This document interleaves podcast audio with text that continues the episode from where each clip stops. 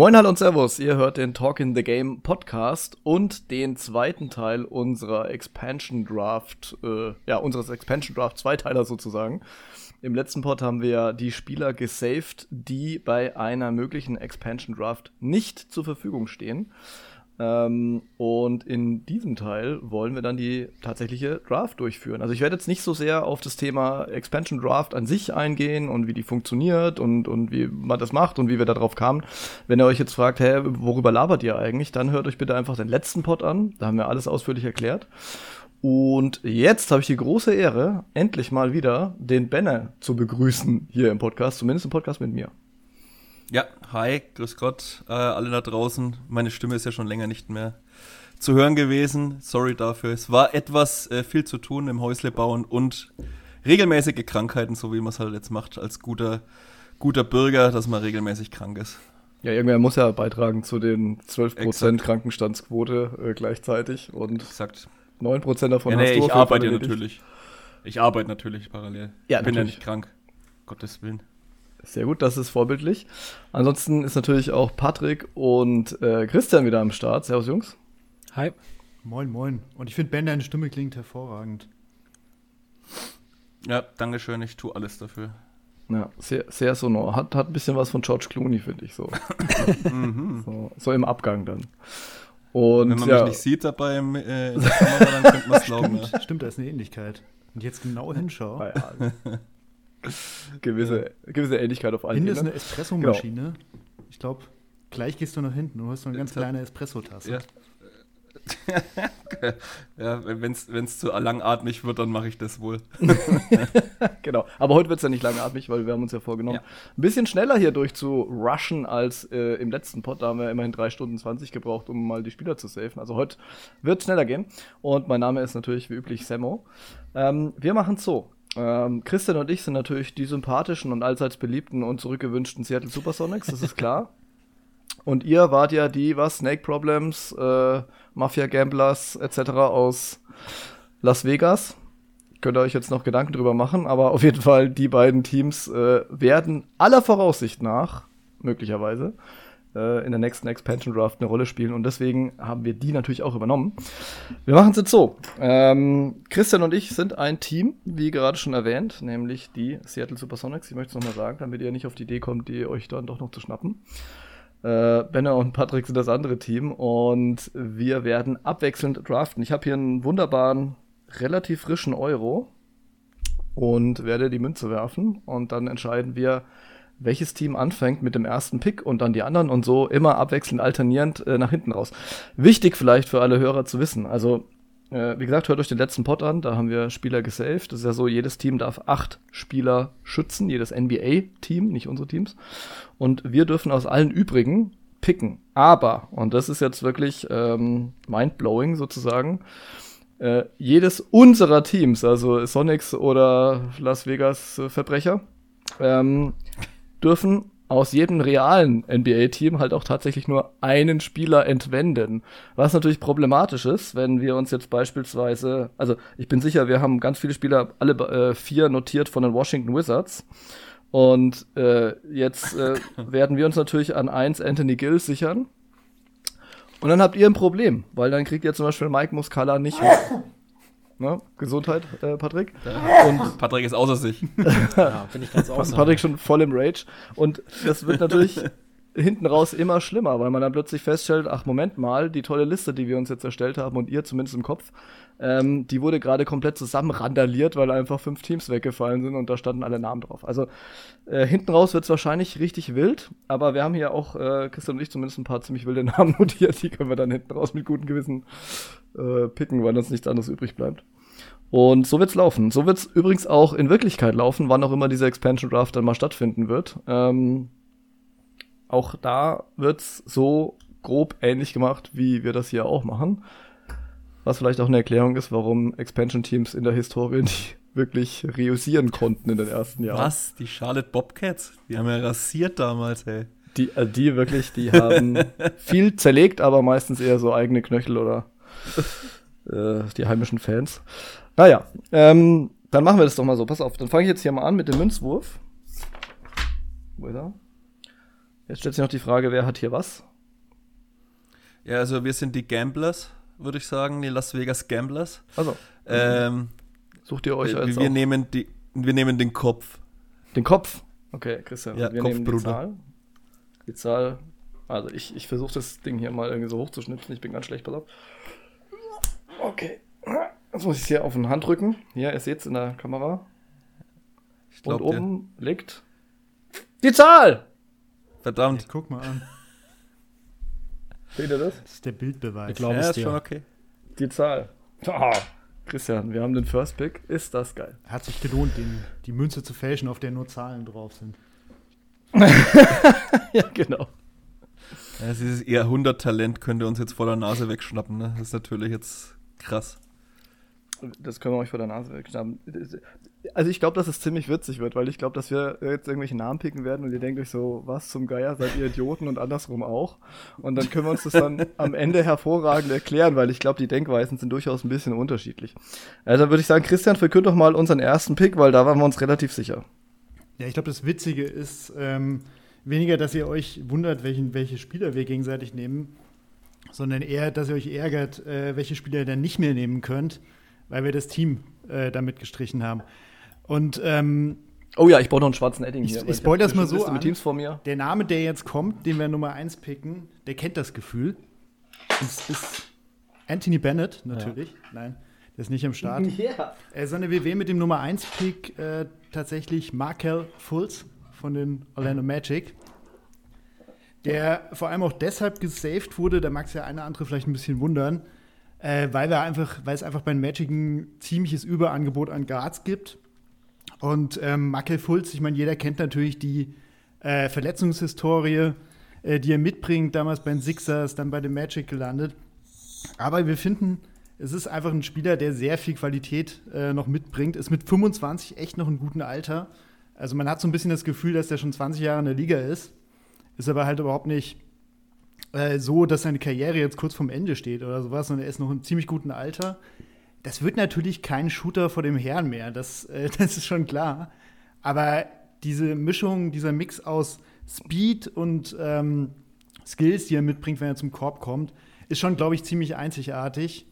Und ähm, es ist ja auch nicht so, dass er gar nicht werfen kann mittlerweile, sondern ähm, aus der Midrange ist was da. Also, ähm, und dann das Passing. Ich glaube, damit haben wir schon mal einen ziemlich guten Bestandteil unseres Teams. Das würde ich auch sagen, ja. Das ist Ja. ein- ein schlimmer Groupthink-Podcast hier, muss ich sagen, weil wir hatten auch, ähm, wir hatten auch über Falls an 1 nachgedacht. Ja, wollten wir, hätten wir äh, bei Kopf jetzt tatsächlich auch genommen. Ähm, Spiele, die jetzt auch noch wegfallen, unter anderem zum Beispiel der dieses Jahr zum Starter beförderte Goga Bitaze. Äh, der, der bessere Wendell Carter Jr. quasi. äh, das sagen zumindest manche. Und ähm, auch Jonathan Isaac, Yes. der äh, eher überraschenderweise ab und zu doch mal wieder fit ist und auf dem Spielfeld mitwirkt und tatsächlich defensiv immer noch aussieht wie äh, All-Defensive First Team Cal äh, in manchen Sequenzen, Caleb Houston. wenn er halt mal fit ist. ist, ist auch noch so ein Name, der, glaube ich, irgendwann interessant geworden wäre für eins unserer Teams. Also, ich sag mal so, es sind ähm, unter den Top 5 sind wahrscheinlich nur Spieler, die du teilweise in anderen Teams nicht findest, was die Qualität angeht. Also, Magic tun schon weh, wenn die wechseln, glaube ich. Ja, Ja, Magic ja. waren viele gute Spieler dabei tatsächlich. Äh, Ja gut, ähm, Patrick, wir mussten uns jetzt dann kurzfristig quasi umentscheiden. Und äh, nachdem jetzt Markel Falls, du hast es ja schon gesagt, Christian, äh, spielt zwar diese Saison, ist natürlich wahnsinnig verletzungsanfällig, ne? Das ist natürlich schon eine, ein gewisses Risiko, das ihr hier eingeht mit eurem First Pick, der äh, so eine Verletzungshistorie schon mitbringt, dieses Jahr auch bloß sechs Spiele gemacht hat insgesamt. Ja, gut. Ähm, aber trotzdem hätten wir auch genommen. Äh, wir bauen jetzt ein bisschen um und äh, verstärken uns quasi am ganz anderen äh, Ende des Spektrums Oh, oh. jetzt. Und äh, wir blockieren das zweite Team, das wahrscheinlich viel zu viele interessante Spieler dabei hat. Ähm, das sind die Oklahoma City Thunder. Und äh, wir picken äh, Jalen Williams als äh, unseren Center als unseren Rim Protector, der auch äh, gut und gerne mal einen Dreier treffen kann. Das hatten wir dieses Jahr, denke ich, immer wieder gesehen. Bei vielen anderen Teams hätte wahrscheinlich Jalen Williams auch eine deutlich größere Rolle, als er es aktuell bei den Oklahoma City Thunder hat. Äh, hat natürlich den Grund, dass da so ein anderer langer Lulatsch rumläuft, der auf den Namen Chad Holmgren äh, hört und wahrscheinlich jetzt schon nah an einem All-Star-Game kratzt in seiner Rookie-Saison. Ähm, sonst finde ich Jalen Williamson ähm, ist ein sehr brauchbarer äh, Center hinten drin.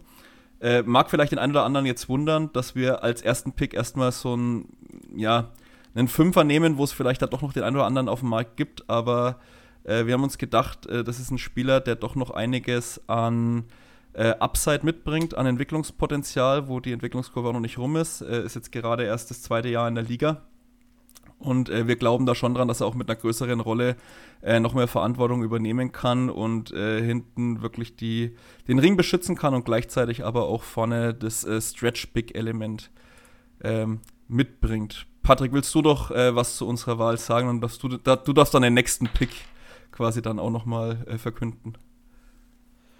Nee, äh, glaube ich, habe da jetzt auch nichts mehr großartig hinzuzufügen. Finde, das hast du schon recht gut zusammengefasst, warum wir uns für Jalen Williams entschieden haben. Gut, dann notiere ich mir das hier mal und streiche dummerweise die Oklahoma City Thunder durch. Da wäre ja zum Beispiel noch Usman Jang auch irgendwie ziemlich interessant gewesen. Als äh, mhm. wirklich High Upside, oder was heißt High Upside, also mit auf jeden Fall viel potenzieller Upside-Kandidat. Ähm, und, sorry, ihr habt Jay Lynn Williams jetzt gerade gesagt, gell? Ja. Ja, ja. Ja, Den genau. anderen hätte ich zwar auch gerne, aber Kenrich Williams beide geht ja leider nicht. Wäre auch interessant gewesen. Genau. Ja gut, dann ähm, gehen wir auf unseren zweiten Pick und wir sagen, wir haben jetzt schon den Point Guard der Zukunft, das absolute Talent. Da brauchen wir jetzt natürlich irgendwie einen Center, der uns hinten den Laden stabil hält, ähm, um das Ganze irgendwie so ein bisschen auszugleichen. Jetzt liegt es natürlich so ein bisschen in der Natur der Sache, dass der Markt hier leicht ausgedünnt ist, was wir ja in drei Stunden, liebevollen drei Stunden 20 im letzten Pod äh, dann hiermit erledigt haben.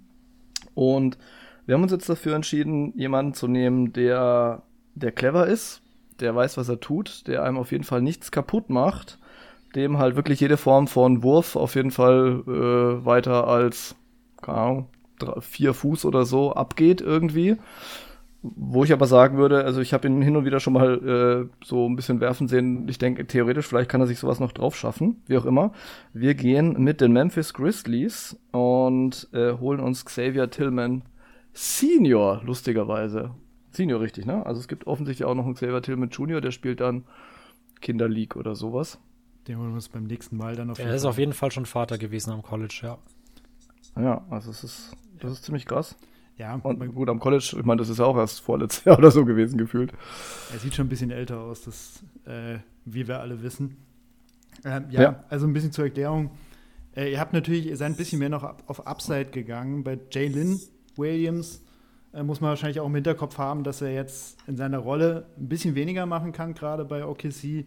Wäre da nicht ein gewisser, ähm, ja, ähm, potenzieller Rookie of the Year-Kandidat gerade am Start, dann äh, wäre vielleicht die Entwicklungskurve auch nochmal weiter nach oben gegangen. Deswegen fand ich euren Pick auf jeden Fall ganz interessant. Wir sind jetzt nicht so krass auf Upside an der Stelle gegangen. Ähm, also ich würde behaupten, bei, äh, bei Xavier Tillman, der kann sich natürlich noch entwickeln, aber es wird jetzt natürlich nicht mehr meilenweit nach oben gehen. Aber mit dem haben wir nee. einfach eine gewisse Stabilität im Team. Und äh, mit diesen zwei Ankern kann man jetzt, glaube ich, relativ viel machen und dann wird es bei uns vielleicht auch ein bisschen mehr in Richtung Upside gehen. Wer weiß. Seid ihr bereit? Jo, dann dann würde ich direkt jo. unseren nächsten Pick übernehmen. Äh, wir entscheiden uns für Andrew Nemhardt von den Indiana Pacers ah. als unseren Point Guard. Ja, ähm, ja ich finde, Nemhardt ist eigentlich ein ganz guter Spieler, jetzt natürlich nichts mit einer Riesen-Upside oder einem, ja, wo man sagt, besonders der, der, den muss man sich hier reinholen, aber wir hatten auch schon an eins tatsächlich überlegt, ihn uns reinzuholen. Ähm, und ich denke, so ein Point Guard, der auch defensiv ganz gut sein kann, der, ja, so ein Team auch mal anführen ist vielleicht falsch, aber der so als Point klassischer Point Guard agieren kann, der, der passt da, glaube ich, ganz gut rein in dem Team, was wir uns zusammenbauen wollen. Ja. Und er hat halt, ist halt auch einer der Spieler, die schon eine relativ gefestigte Rolle in der Rotation bei einem, ja, Indiana denke ich jetzt schon Playoff-Team, ähm, mehr oder weniger Postseason-Team zumindest, ähm, inne hat als ähm, Backup-Point Guard oder Backup Guard, sage ich jetzt mal. Äh, Point Guard ist dann eher TJ McConnell, aber trotzdem als Backup Guard. Ähm, er mit rumläuft und Patrick hat es ja schon gesagt, äh, defensiv versiert, kann auch gerne mal den einen oder anderen Dreier treffen, könnte mal die Lakers vom letzten Jahr fragen. äh, die können da ein Lied von singen, wie er es ja in, äh, mit Buzzerbeater äh, vernichtet hat quasi. Und ja, wir haben jetzt dann auch, jetzt so ein Do wie jetzt auch, äh, ein Big, ein Guard und äh, als, als Zange und jetzt werden wir dann mal weiter auf Jagd gehen und dann vielleicht irgendwann auch mal Richtung Flügel was tun. Aber wer weiß, vielleicht picken wir jetzt auch weiter erstmal Center. Aber ein guter Pick. Two-Pick-Lineups sind nicht tot. Guter Pick, den ihr gemacht habt. Also wäre auch unsere ja. relativ klare Nummer 1 bei den Pacers gewesen. Ähm, insofern ein ja, bisschen schade. Wäre auch relativ. Ja. Ja, voll. Also wäre auch relativ bald gekommen. Und vor allem habt ihr damit natürlich interessante Namen gesperrt. Also ich finde DJ McConnell, so ein bisschen späteren Runden hätte ich eigentlich super gern so als Veteran äh, Typ irgendwie auf der Eins gehabt, weil da macht er ja auch jetzt gerade bei den Pacers eine extrem gute Rolle und hat es vorher auch bei den Sixers schon erfüllt. Und jemand wie Jalen Smith zum Beispiel hätte ich auch interessant gefunden tatsächlich, der mhm. jetzt möglicherweise nicht so 100% glücklich insgesamt aufgehoben ist, weil halt Leute auch wie Obi Toppin und so weiter rumrennen, die äh, ihm natürlich Minuten und Aufmerksamkeit mopsen. Aber ein paar andere werden, weiß nicht, Isaiah Jackson oder sowas, könnte man auch irgendwo mal drüber nachdenken. Also die, die Pacers eigentlich sehr interessant, was das anbelangt und jetzt gesperrt und jetzt fängt schon so langsam an, einem irgendwie so das ganze Konzept zu ruinieren. also ich, ja. äh, ich beneide, ich beneide hier keine Manager. Dann Christian, unser dritter Pick. Ja, dann mache mach ich mal weiter. Ihr habt eben von einem defensiv starken Spieler gesprochen in Lampard. Das würde ich jetzt bei unserem nächsten Spieler nicht unbedingt behaupten. Äh, lehne mich damit wahrscheinlich nicht weit aus dem Fenster. Aber wenn man sich unser Team so anschaut, wir brauchen Shooting gewissermaßen. Mhm. Wir brauchen irgendwie einfach Scoring jetzt. Also Markel mhm. Falls hat halt hat natürlich seine Schwächen und einer, der das auf jeden Fall kann werfen und der auch sehr von sich selbst überzeugt ist, dass er das kann, glaube ich, Vielleicht wird es den einen oder anderen ein bisschen überraschen, aber unser nächster Pick kommt tatsächlich von den LA Clippers. Und es ist ein Spieler, der gerade aktuell keine wilden Zahlen auflegt, nämlich Bones Highland. Mhm. Bones Highland äh, ist dem einen oder anderen vielleicht noch bekannt äh, als ehemaliger Spieler der Denver Nuggets. Der ist ja ziemlich furios in seiner NBA-Karriere gestartet. Äh, damals halt das Ding war, er kann werfen, der Typ. Ähm, er kann sich vor allem auch selbst seinen, seinen Dreier kreieren. Äh, macht das manchmal vielleicht ein bisschen zu oft, aber ey, wir sind ein Rebuilding-Team. Da darf er sich das auf jeden Fall erlauben. Ähm, und ist, glaube ich, auch tatsächlich jemand, der als Scorer noch eine Menge Upside hat. Äh, also es waren schon ziemlich viele gute Flashes, die er damals gezeigt hat. Und dass da jetzt irgendwie kaum Punkte, kaum Minuten oder irgendwas steht bei den Clippers, hängt halt einzig und allein damit zusammen, dass du halt bei den Clippers in diesem Team einfach keine Chance hast, als junger Guard da noch irgendwie Harden, Westbrook und wie sie alle heißen, Minuten zu klauen. Also der Typ braucht ein neues Umfeld und wir glauben, dass es in Seattle ganz gut ist. Ja. Ja, und vor allem, ähm, ich glaube halt, dass ähm, Highland zum Beispiel, wenn der jetzt in so ein Team natürlich reinkommt wie die Denver Nuggets oder sowas, da hast du halt eine ganz klare Struktur und wer, wer kriegt den Ball? Da, da fliegt der einfach raus. Selbiges natürlich bei den Clippers. In so einem Granatenteam, äh, wie wir es jetzt hier gerade zusammenstellen, hat er natürlich eine vollkommen andere Rolle und ich traue ihm schon zu, dass er jemand ist, der irgendwie vorweggeht, der dann irgendwie, also in diesem Team, wohlgemerkt, ja, in jedem anderen NBA-Team äh, vielleicht erstmal nicht, aber seine, was weiß ich, 17 Würfe, 18 Würfe kriegt und mal ordentlich drauflatzt und da irgendwie auch was draus kreieren kann, weil er ist schnell, er kommt gut vor, ähm, er hat einen Wurf. Ähm, er ist, glaube ich, jemand, der immer dann gut funktioniert hat, wenn er ein bisschen Konstanz hatte, also in den Phasen, wo Stars ausgefallen sind und er spielen konnte, hat es eigentlich gut geklappt und sobald er dann irgendwie so ins zweite Glied äh, gerutscht ist, die Minuten nicht mehr gekriegt hat, das Vertrauen nicht gespürt, da ging es nicht so gut. Mhm. Also ich könnte mir bei ihm zumindest einreden, dass er in so einem Team hier so eine Art äh, ja, Go-To-Rolle mit einnehmen kann. Deswegen fühle ich mich eigentlich mit dem Pick ganz wohl. Ja, und man braucht ja als neues Team auch irgendwie einen paar Spieler, die so eine kleine Party auf dem Court veranstalten. Ich denke, das kann er. Ich denke, die Leute werden Bock haben, ihm zuzuschauen.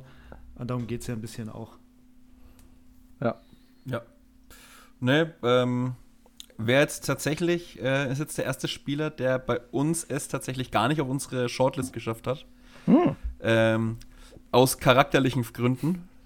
Wahrscheinlich auch. Ähm, ja, na gut. Äh, wer, wer als Rookie einen Trade fordert, weil er aus seiner Sicht zu wenig Spielzeit beim Contender kriegt, ist natürlich schon ein bisschen dreist. Aber gut, bei, äh, bei den Seattle Supersonics kann er sich dann austoben und seine 15 Dreier auf 100 Possessions fliegen lassen und damit Steph Curry zumindest von der Quantität äh, Konkurrenz machen. Von der Qualität äh, würde ich da jetzt mal noch absehen, aber ja, ich sehe schon, Shooting äh, ist euch wichtig. Äh, uns jetzt auch mit unserem nächsten Pick. Und wie ihr oh. vorhin schon gesagt habt, ab einem gewissen äh, Punkt, der relativ früh jetzt hier schon eingetroffen ist, nämlich ab dem fünften Pick oder quasi dritten Spieler bei euch und bei uns jetzt auch, äh, kommen jetzt Spieler, wo man jetzt erstmal sagen würde, warum nehmt ihr den jetzt genau noch?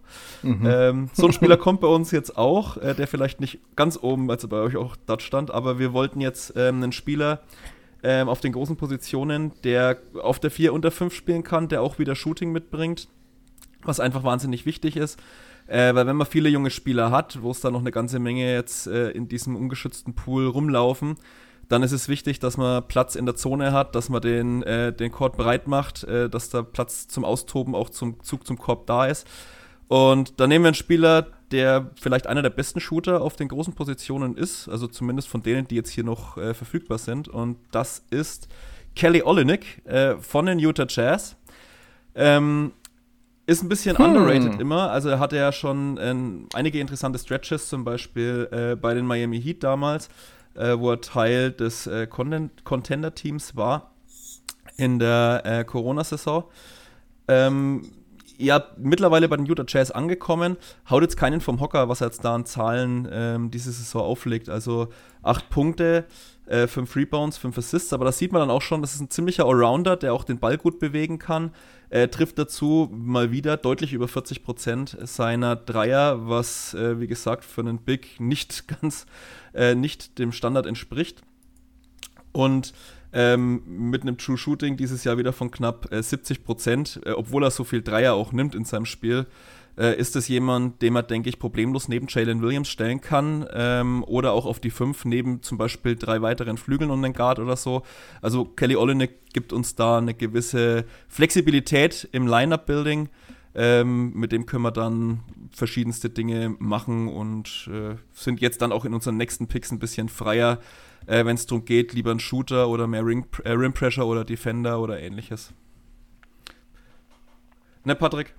Ja, absolut. ähm, ich habe mir nämlich, also ich finde, dass wir mit diesen beiden Bigs, die wir uns jetzt geholt haben, halt sehr flexibel sind, weil sowohl Jalen Williams hat teilweise die vier gespielt, neben einem größeren Spieler wie Chad Holmgren, als auch Kelly Olenek, der teilweise als Center fungiert, teilweise als, äh, als Vierer, beide mit ein bisschen Wurf, könnte natürlich mehr sein, aber da läuft jetzt auch sonst niemand rum, wo ich mir denke, oh, den hätten wir als Shooter dringend gebraucht.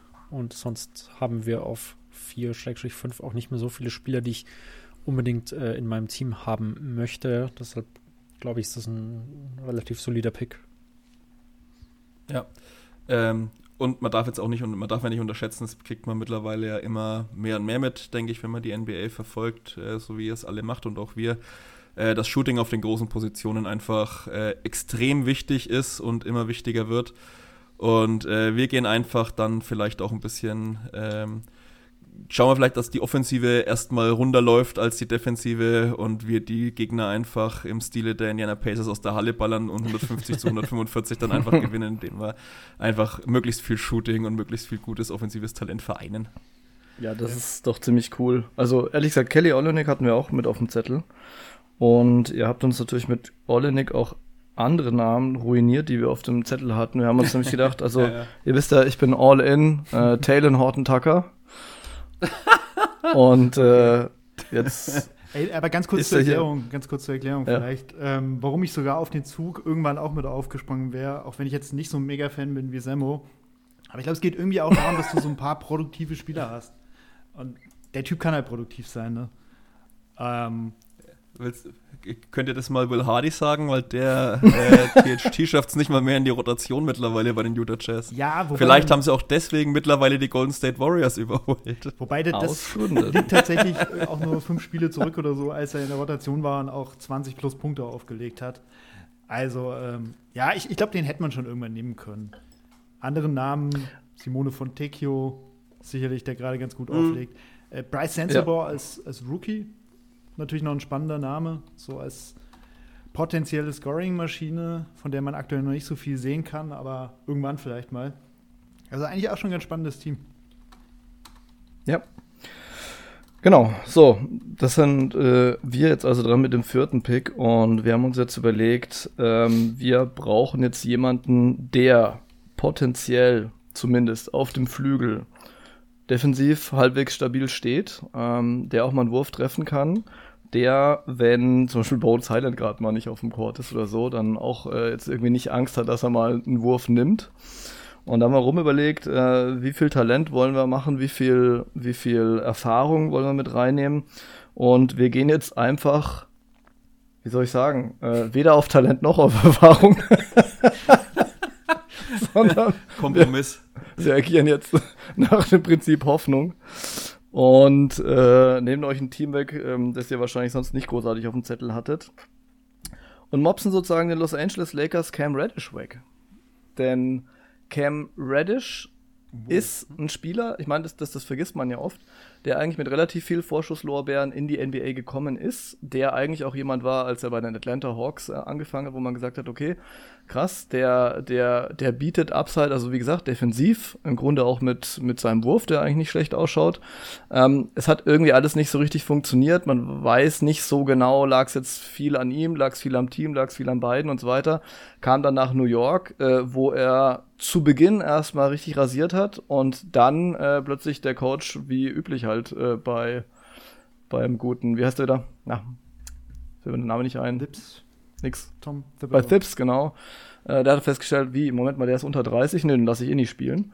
Und dann gab's halt so ein bisschen äh, Geknatsche hin und her und jetzt ist er eben in äh, über Portland sozusagen zu den Lakers äh, gegangen. Portland sah auch ganz gut aus. Ähm, jetzt aktuell bei den Lakers macht er eigentlich auch einen ganz guten Job. Ähm, füllt seine Rolle da relativ gut aus. Der Wurf fällt nach wie vor nicht so richtig, aber wer weiß, vielleicht kommt das nochmal irgendwann ähm, wenn man so in seine Statsheets äh, reinschaut, oder beziehungsweise in den Boxscore über die Jahre, dann denkt man, der ist schon zehn Jahre in der Liga, ist aber gar nicht so. Der ist einfach nur 20 Mal hin und her gewechselt gefühlt. Und wir haben einfach Vertrauen darin, dass er vielleicht das noch ein bisschen zeigen kann, was wir uns ursprünglich mal von ihm erhofft haben und glauben, dass er da eine ganz gute Ergänzung für uns auf dem Flügel ist. Ja, ja genau. Und bei ihm ist, glaube ich, so das Hauptding, er findet einfach nicht die Konstanz. Also er hatte bei den Lakers ja. die Saison auch eine richtig gute Phase und die letzten Spiele waren dann wieder überhaupt nicht mehr toll. Ähm, er kriegt halt diese Linien nicht so richtig rein. Wenn er sein hohes Level mal irgendwie über einen längeren Zeitraum halten kann, ist es, glaube ich, ein richtig guter Spieler, der nie diesem, diesen Vorschlusslorbeeren wahrscheinlich gerecht werden, werden wird. Also er ist jetzt 24, da geht halt noch einiges. Ähm, aber ich glaube, Defense können wir von ihm auf jeden Fall schon mal bekommen. Und ähm, am Shooting wetten wir einfach mal drauf, dass es funktioniert. Und dann sieht es, glaube ich, ganz gut aus. Also ich bin ganz zufrieden bisher eigentlich. Ja. Also äh, tatsächlich wäre äh, wieder ein Spieler, der bei uns gar nicht auf der Shortlist stand. Wir hätten dann, glaube ich, eher äh, jemanden wie Max Christie als hoffnungsvolleren Spieler, glaube ich, beurteilt. Aber fair enough. Äh, Prinzip Hoffnung äh, lasse ich gelten. Danke für die ja, Prinzip Hoffnung übernehmen wir dann jetzt direkt auch mal für unseren äh, nächsten Pick, würde ich sagen.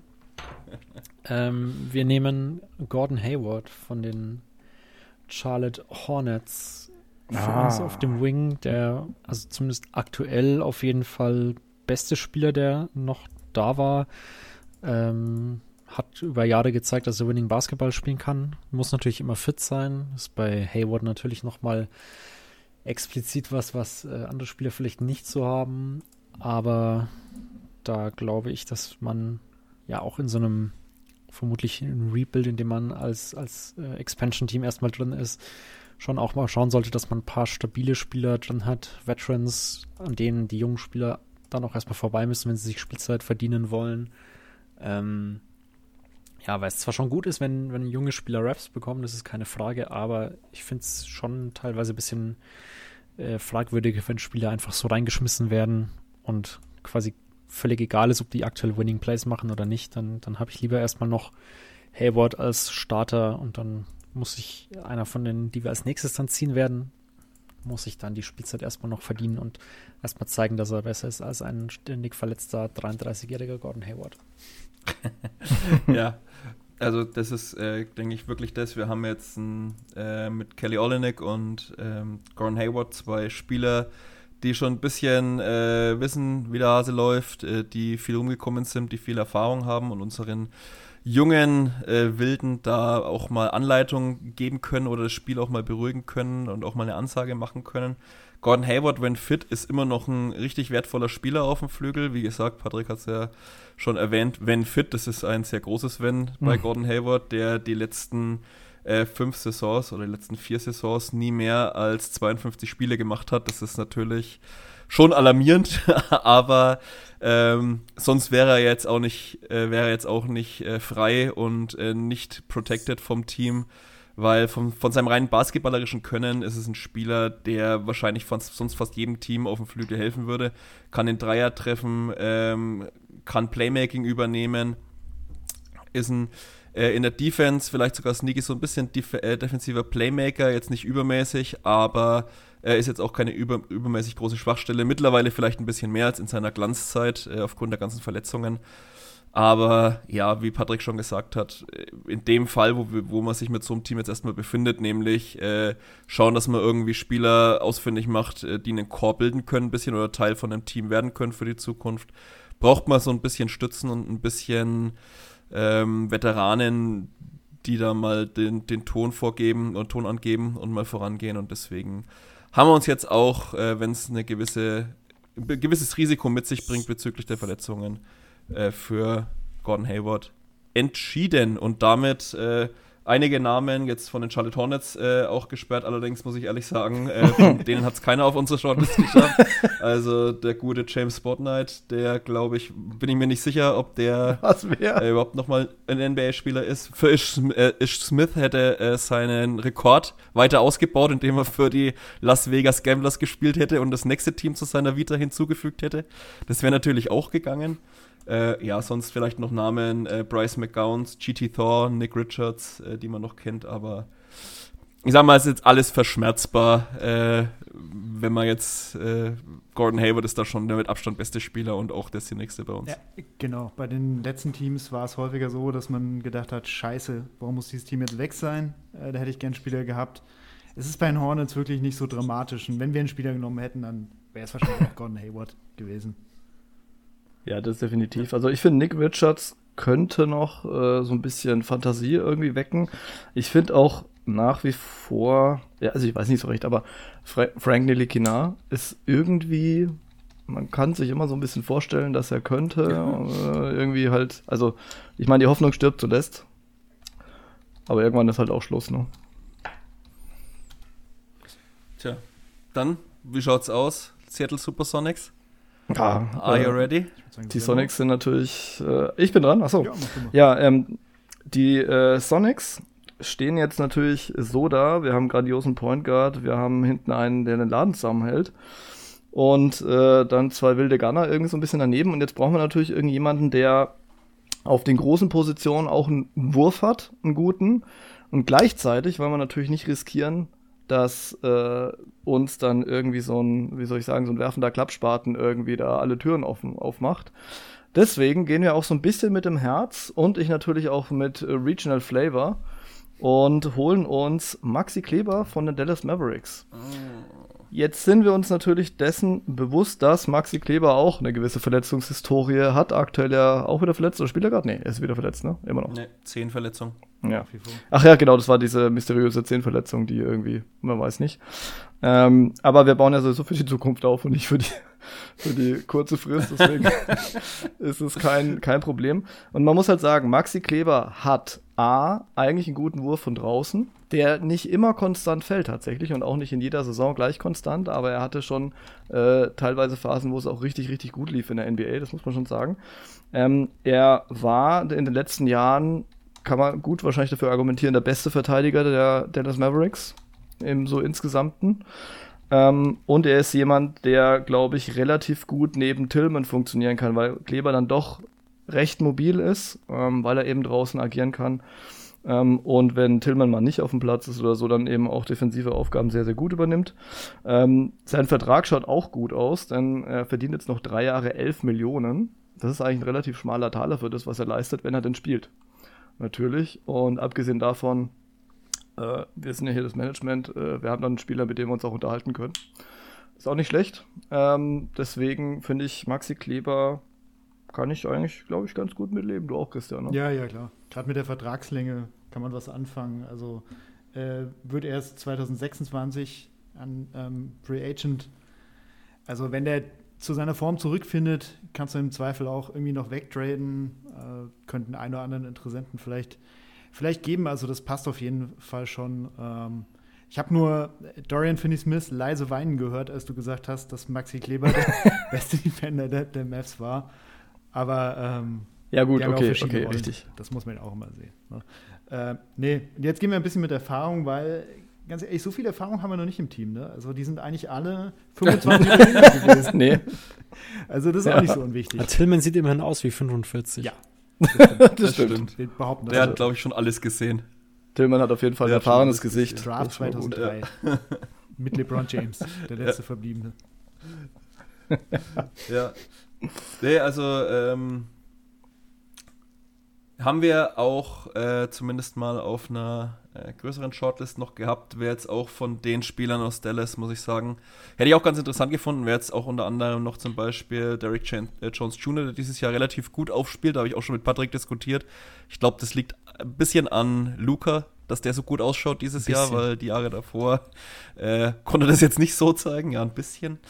Ähm, dann gibt es ja noch den Rookie äh, von den First Rounder dieses, von diesem Jahr, Omax Prosper. Mhm. Wäre natürlich auch interessant gewesen, wenn man so ein bisschen auf Talententwicklung und Upside gehen will. Äh, potenzieller 3D-Wing. Wäre schon auch interessant gewesen, äh, aber auch Maxi gibt dir halt wahnsinnig viel Flexibilität auf den großen Positionen, kann den Dreier treffen. Auch hier äh, wieder gerne die Los Angeles Lakers fragen aus dem letzten Jahr. da hat er ja auch einen Buzzerbeater äh, reingenagelt. Und ist defensiv natürlich immer noch wahnsinnig versatil. Was euch jetzt natürlich für euer Team wahrscheinlich noch nicht so ganz relevant ist, ist äh, die Versatilität und Flexibilität als Playoff-Defender. Ich glaube, die kann man jetzt erstmal außen vor lassen bei uns. Das äh, Playoff-Skillset ist nicht so entscheidend. Aber ja, äh, kann ich schon sehen. Wäre bei uns auch interessant gewesen. Ähm, ja, wir gehen jetzt äh, zu einem Team, das ein bisschen äh, dysfunktional äh, aktuell ist und äh, wirklich seit die Erwartungen massiv underperformt, muss ich sagen. Also nicht wenige äh, hatten die, wir können schon sagen, die Atlanta Hawks äh, vor der Saison hm. mit äh, Chancen auf Homecourt. die stehen jetzt gerade bei 14 und 21 mit Quinn Snyder. Und ich glaube, da, daran liegt es auch, dass um den Spieler, den wir jetzt picken, diese Saison ein bisschen underperformt war letzte Saison wirklich ein großer Bestandteil einer relativ gut geölten Offensive. Äh, die Rede ist natürlich äh, von AJ Griffin, der als richtiger Scharfschütze letztes Jahr ähm, für Furore gesorgt hat in seiner Rookie-Saison. Der ist ja vorher, glaube ich, äh, während der College-Saison als, als Rookie oder als Drafty, wurde er relativ hoch gehandelt, dann kamen Verletzungen dazu und dadurch ist er dann relativ tief gefallen ähm, oder verhältnismäßig tief gefallen. Ähm, nichtsdestotrotz, wir glauben weiterhin an das äh, Potenzial von AJ Griffin. Der hat es letzte Saison schon angedeutet. Und wie gesagt, bei den Atlanta Hawks ist dieses Jahr wirklich, äh, wirkt das ganze Team nicht sehr funktional. Und ähm, ich kann mir vorstellen, dass AJ Griffin immer noch relativ oder richtig viel beitragen kann und sich vielleicht auch an der Seite in einem funktionaleren Team, wo es jetzt nicht darum geht, ähm, unbedingt möglichst viele Spiele zu gewinnen, sondern eher sich zu entwickeln, da auch mehr zeigen kann, äh, Fortschritte machen kann. Und äh, ich glaube auch wirklich fest dran, äh, davon hat mich damals Dennis noch überzeugt, das weiß ich noch, als wir über ihn geredet haben, äh, dass AJ Griffin zu einem der besten Schützen der Liga werden kann. Und äh, sich so einen jetzt ins Team zu holen als Sophomore, denke ich mal, ist wertvoll. Ihr habt ja gerade über die Vertragssituation geredet, das ist natürlich auch bei so einem Spieler dann wertvoll. First Rounder, das heißt, wir haben erstmal Kontrolle über die nächsten sechs bis sieben Jahre mhm. äh, über so einen Spieler und wenn der sich richtig entwickelt, dann äh, ist das natürlich eine wahnsinnig wertvolle Möglichkeit dann auch noch, ja. Also von daher, wir picken AJ Griffin und wer jetzt da natürlich rausfällt, ist zum Beispiel der diesjährige First Rounder, Kobe Buffkin. Ähm, ich war ja nicht dabei, ich hatte schon gesagt, also ich bin mir nicht sicher, ob die Kobe Buffkin jetzt direkt schon wieder abschieben würden, äh, nachdem er jetzt dieses Jahr gedraftet wurde. Äh, würde wahrscheinlich so ein Front Office nicht machen, direkt seinen, seinen Rookie in der Situation, wo sie sich gerade befinden, einfach wieder auf den Markt zu schmeißen. Aber ja, uns war jetzt AJ Griffin vielleicht auch ein bisschen wertvoller als Kobe Buffkin. Äh, Patrick, ne? Ja, ich meine, Buffkin ist ja auch ein also jetzt nicht ein alter Rookie oder so, aber ist quasi ist, äh, 27 Tage jünger als äh, AJ Griffin, also sie sind fast gleich alt. Da glaube ich, ist es dann auch ziemlich äh, egal und ich glaube, das Talent von AJ Griffin ist dann im Endeffekt immer noch höher. Also wir haben letztes Jahr schon gesehen, dass er neun Punkte im Schnitt erzielt hat über eine ganze Saison, hat auch 72 Spiele gemacht, zwölf davon sogar gestartet, 20 Minuten im Schnitt, ist eigentlich schon ein recht solider Rookie gewesen, der mir teilweise echt richtig gut gefallen hat. Äh, vor allem, weil seine Quoten halt auch richtig stark waren. Hat seinen Wurf über die Saison immer mehr stabilisiert und hat dann über die Saison 39 Prozent getroffen. Und du hast es schon gesagt, Dennis hat damals von ihm geredet, äh, sehr positiv und war überzeugt davon, dass es einer der besseren Shooter der NBA werden kann. Das habe ich auch so gesehen und hat mir bisher in der, in der Liga eigentlich sehr gut gefallen. Ist echt schade, dass er dieses Jahr scheinbar gar nicht in Tritt kommt, hat erst 13 Spiele gemacht, ist eigentlich irgendwie ja aus der Rotation rausgefallen bei den Hawks, obwohl die dringend Spieler bräuchten, die was reißen, aber da, äh, da scheint ja mehr im Argen zu sein bei den Hawks, deshalb hoffe ich, dass er da ja vielleicht nur eine kleinere Verletzung oder sowas hat und nicht irgendwas, wo wir uns äh, längerfristig dann Sorgen machen müssten. Ja. Ja, ähm, wir haben uns ehrlich gesagt schon äh, gedacht, dass äh, dass ihr auf AJ Griffin oder Kobe Buffkin geht. Ähm, Patrick war ja erst so ein bisschen entsetzt, als wir vorgeschlagen hatten, die nicht zu safen. Dann haben wir so ein bisschen rumdiskutiert, äh, konnten dich mehr oder weniger mit überzeugen. Und äh, dann hat Ben im Nachhinein gesagt, hä, wir würden die doch nie machen. Ähm, ich kann mich jetzt nicht mehr 100 Pro an die Argumentation erinnern, aber ich glaube, wir hatten ganz gute Gründe, warum wir sie auch nicht geschützt haben. Gab, gibt ja noch ein paar andere Namen, die auch interessant sind. Ich glaube, äh, es wären dann die gewesen statt äh, Bay zum Beispiel. Und bei Bay hatten wir halt gesagt, Bay oder okay, Capella. Bay oder Capella, das sind halt Jungs, die du halt wunderbar irgendwie in Deals packen kannst und vielleicht auch in Deals packen willst, weil sie beide ja jetzt schon in Gerüchten auftauchen.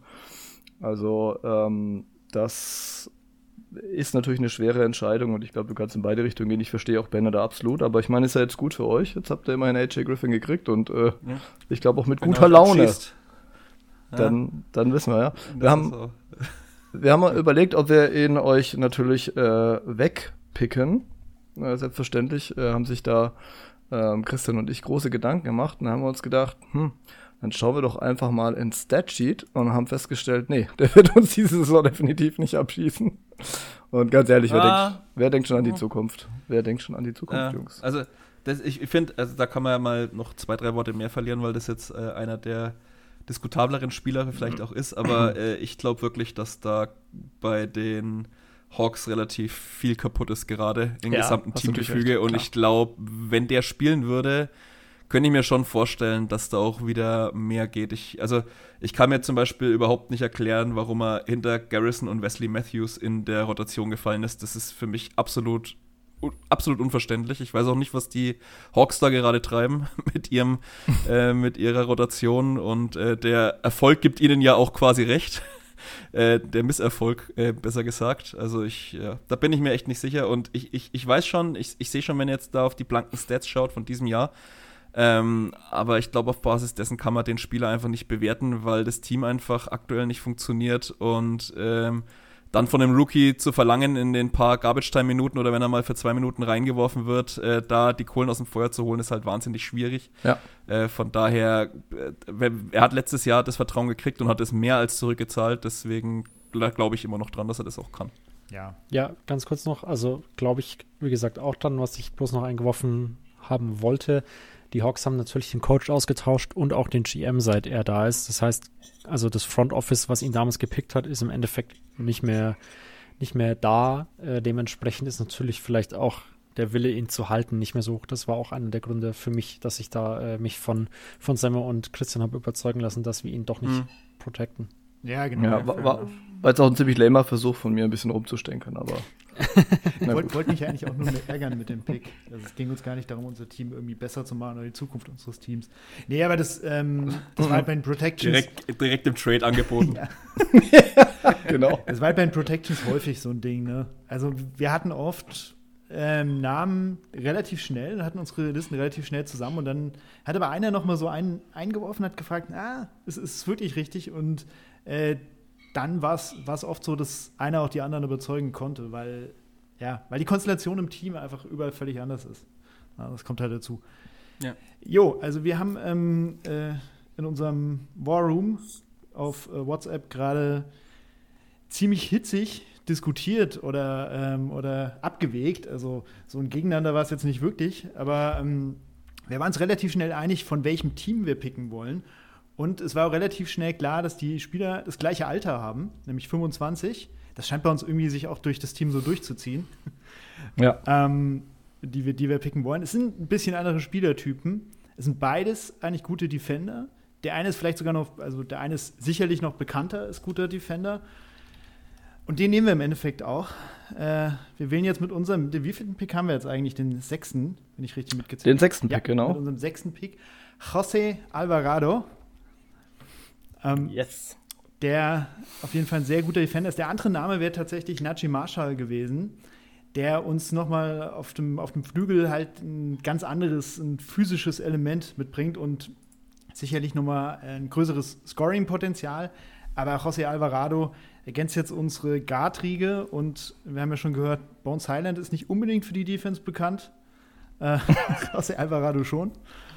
Und ähm, ich glaube, das haben wir dann auch einigermaßen gut ausbalanciert. Also er war tatsächlich, auch als ich mir Gedanken gemacht habe, so einer der allerersten Namen, die mir in den Sinn kamen, als ich mir die ganze Liste anguckt habe. Also ich hätte mir auch vorstellen können, den schon irgendwie an zwei oder drei zu nehmen. Ähm, hm. Aber jetzt, jetzt wird es, glaube ich, höchste Zeit. Und wenn nicht, hättet ihr ihn sehr wahrscheinlich jetzt irgendwann weggepickt, ne?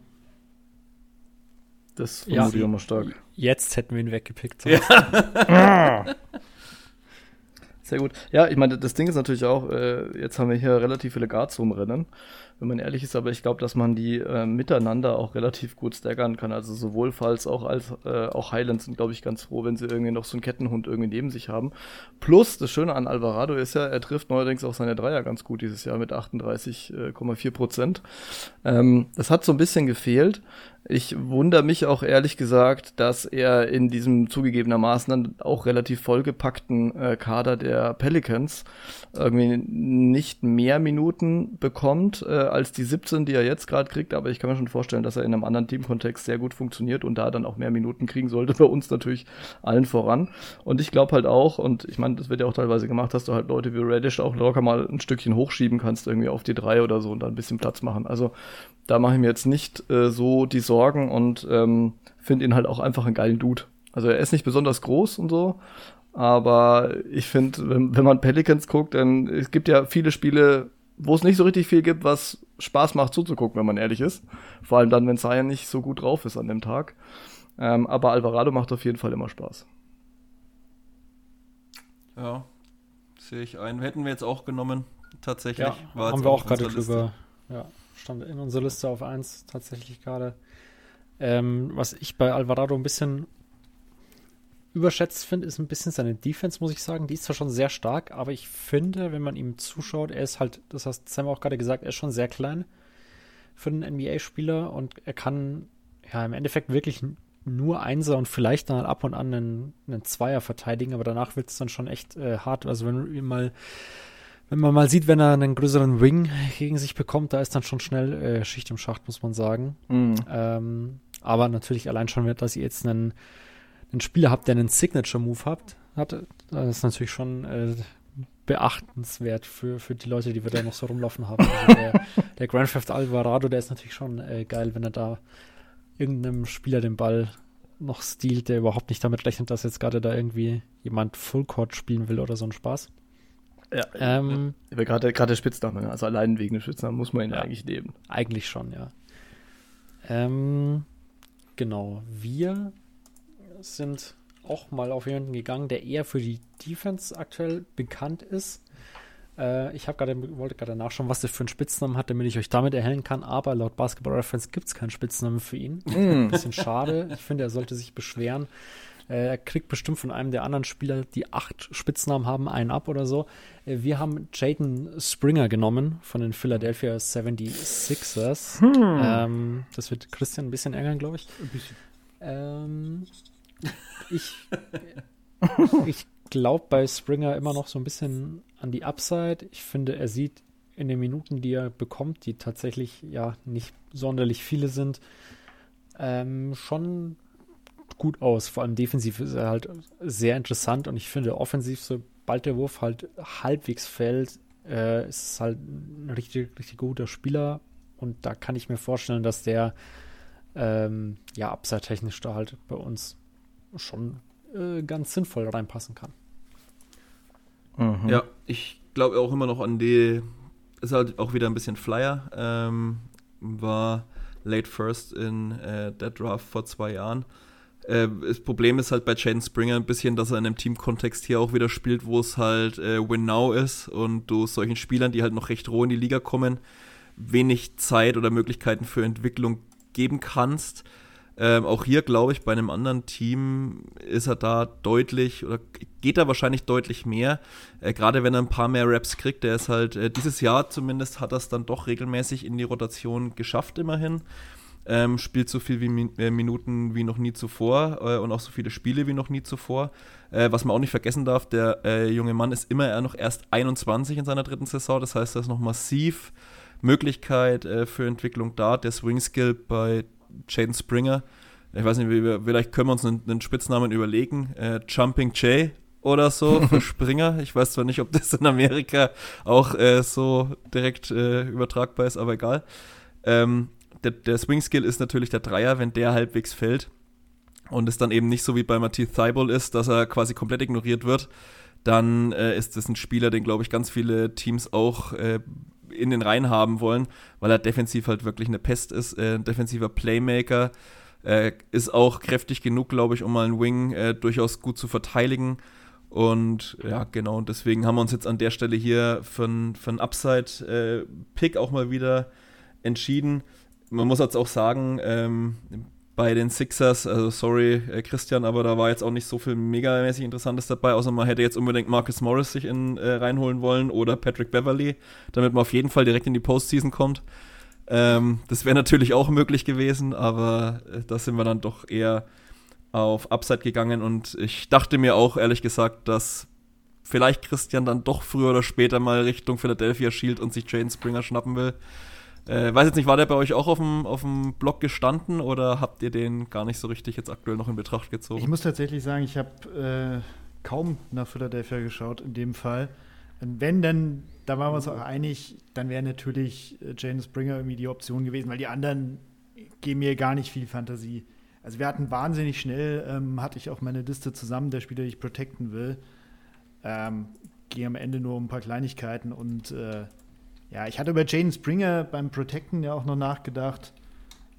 Aber dann, dann ging es doch eher um den Win-Now-Ansatz der Sixers. Und äh, ja, wenn, dann wäre es Jaden Springer gewesen. Den hätten wir genommen. Ich glaube, er wäre erst ein bisschen später gekommen. Also ist nicht so, dass das unser mhm. nächster Pick jetzt gewesen wäre. Schade. Danke für deine Gehässigkeit. naja, ja, man muss ja auch mal ein bisschen den anderen ärgern. Darum geht's doch, dachte ich.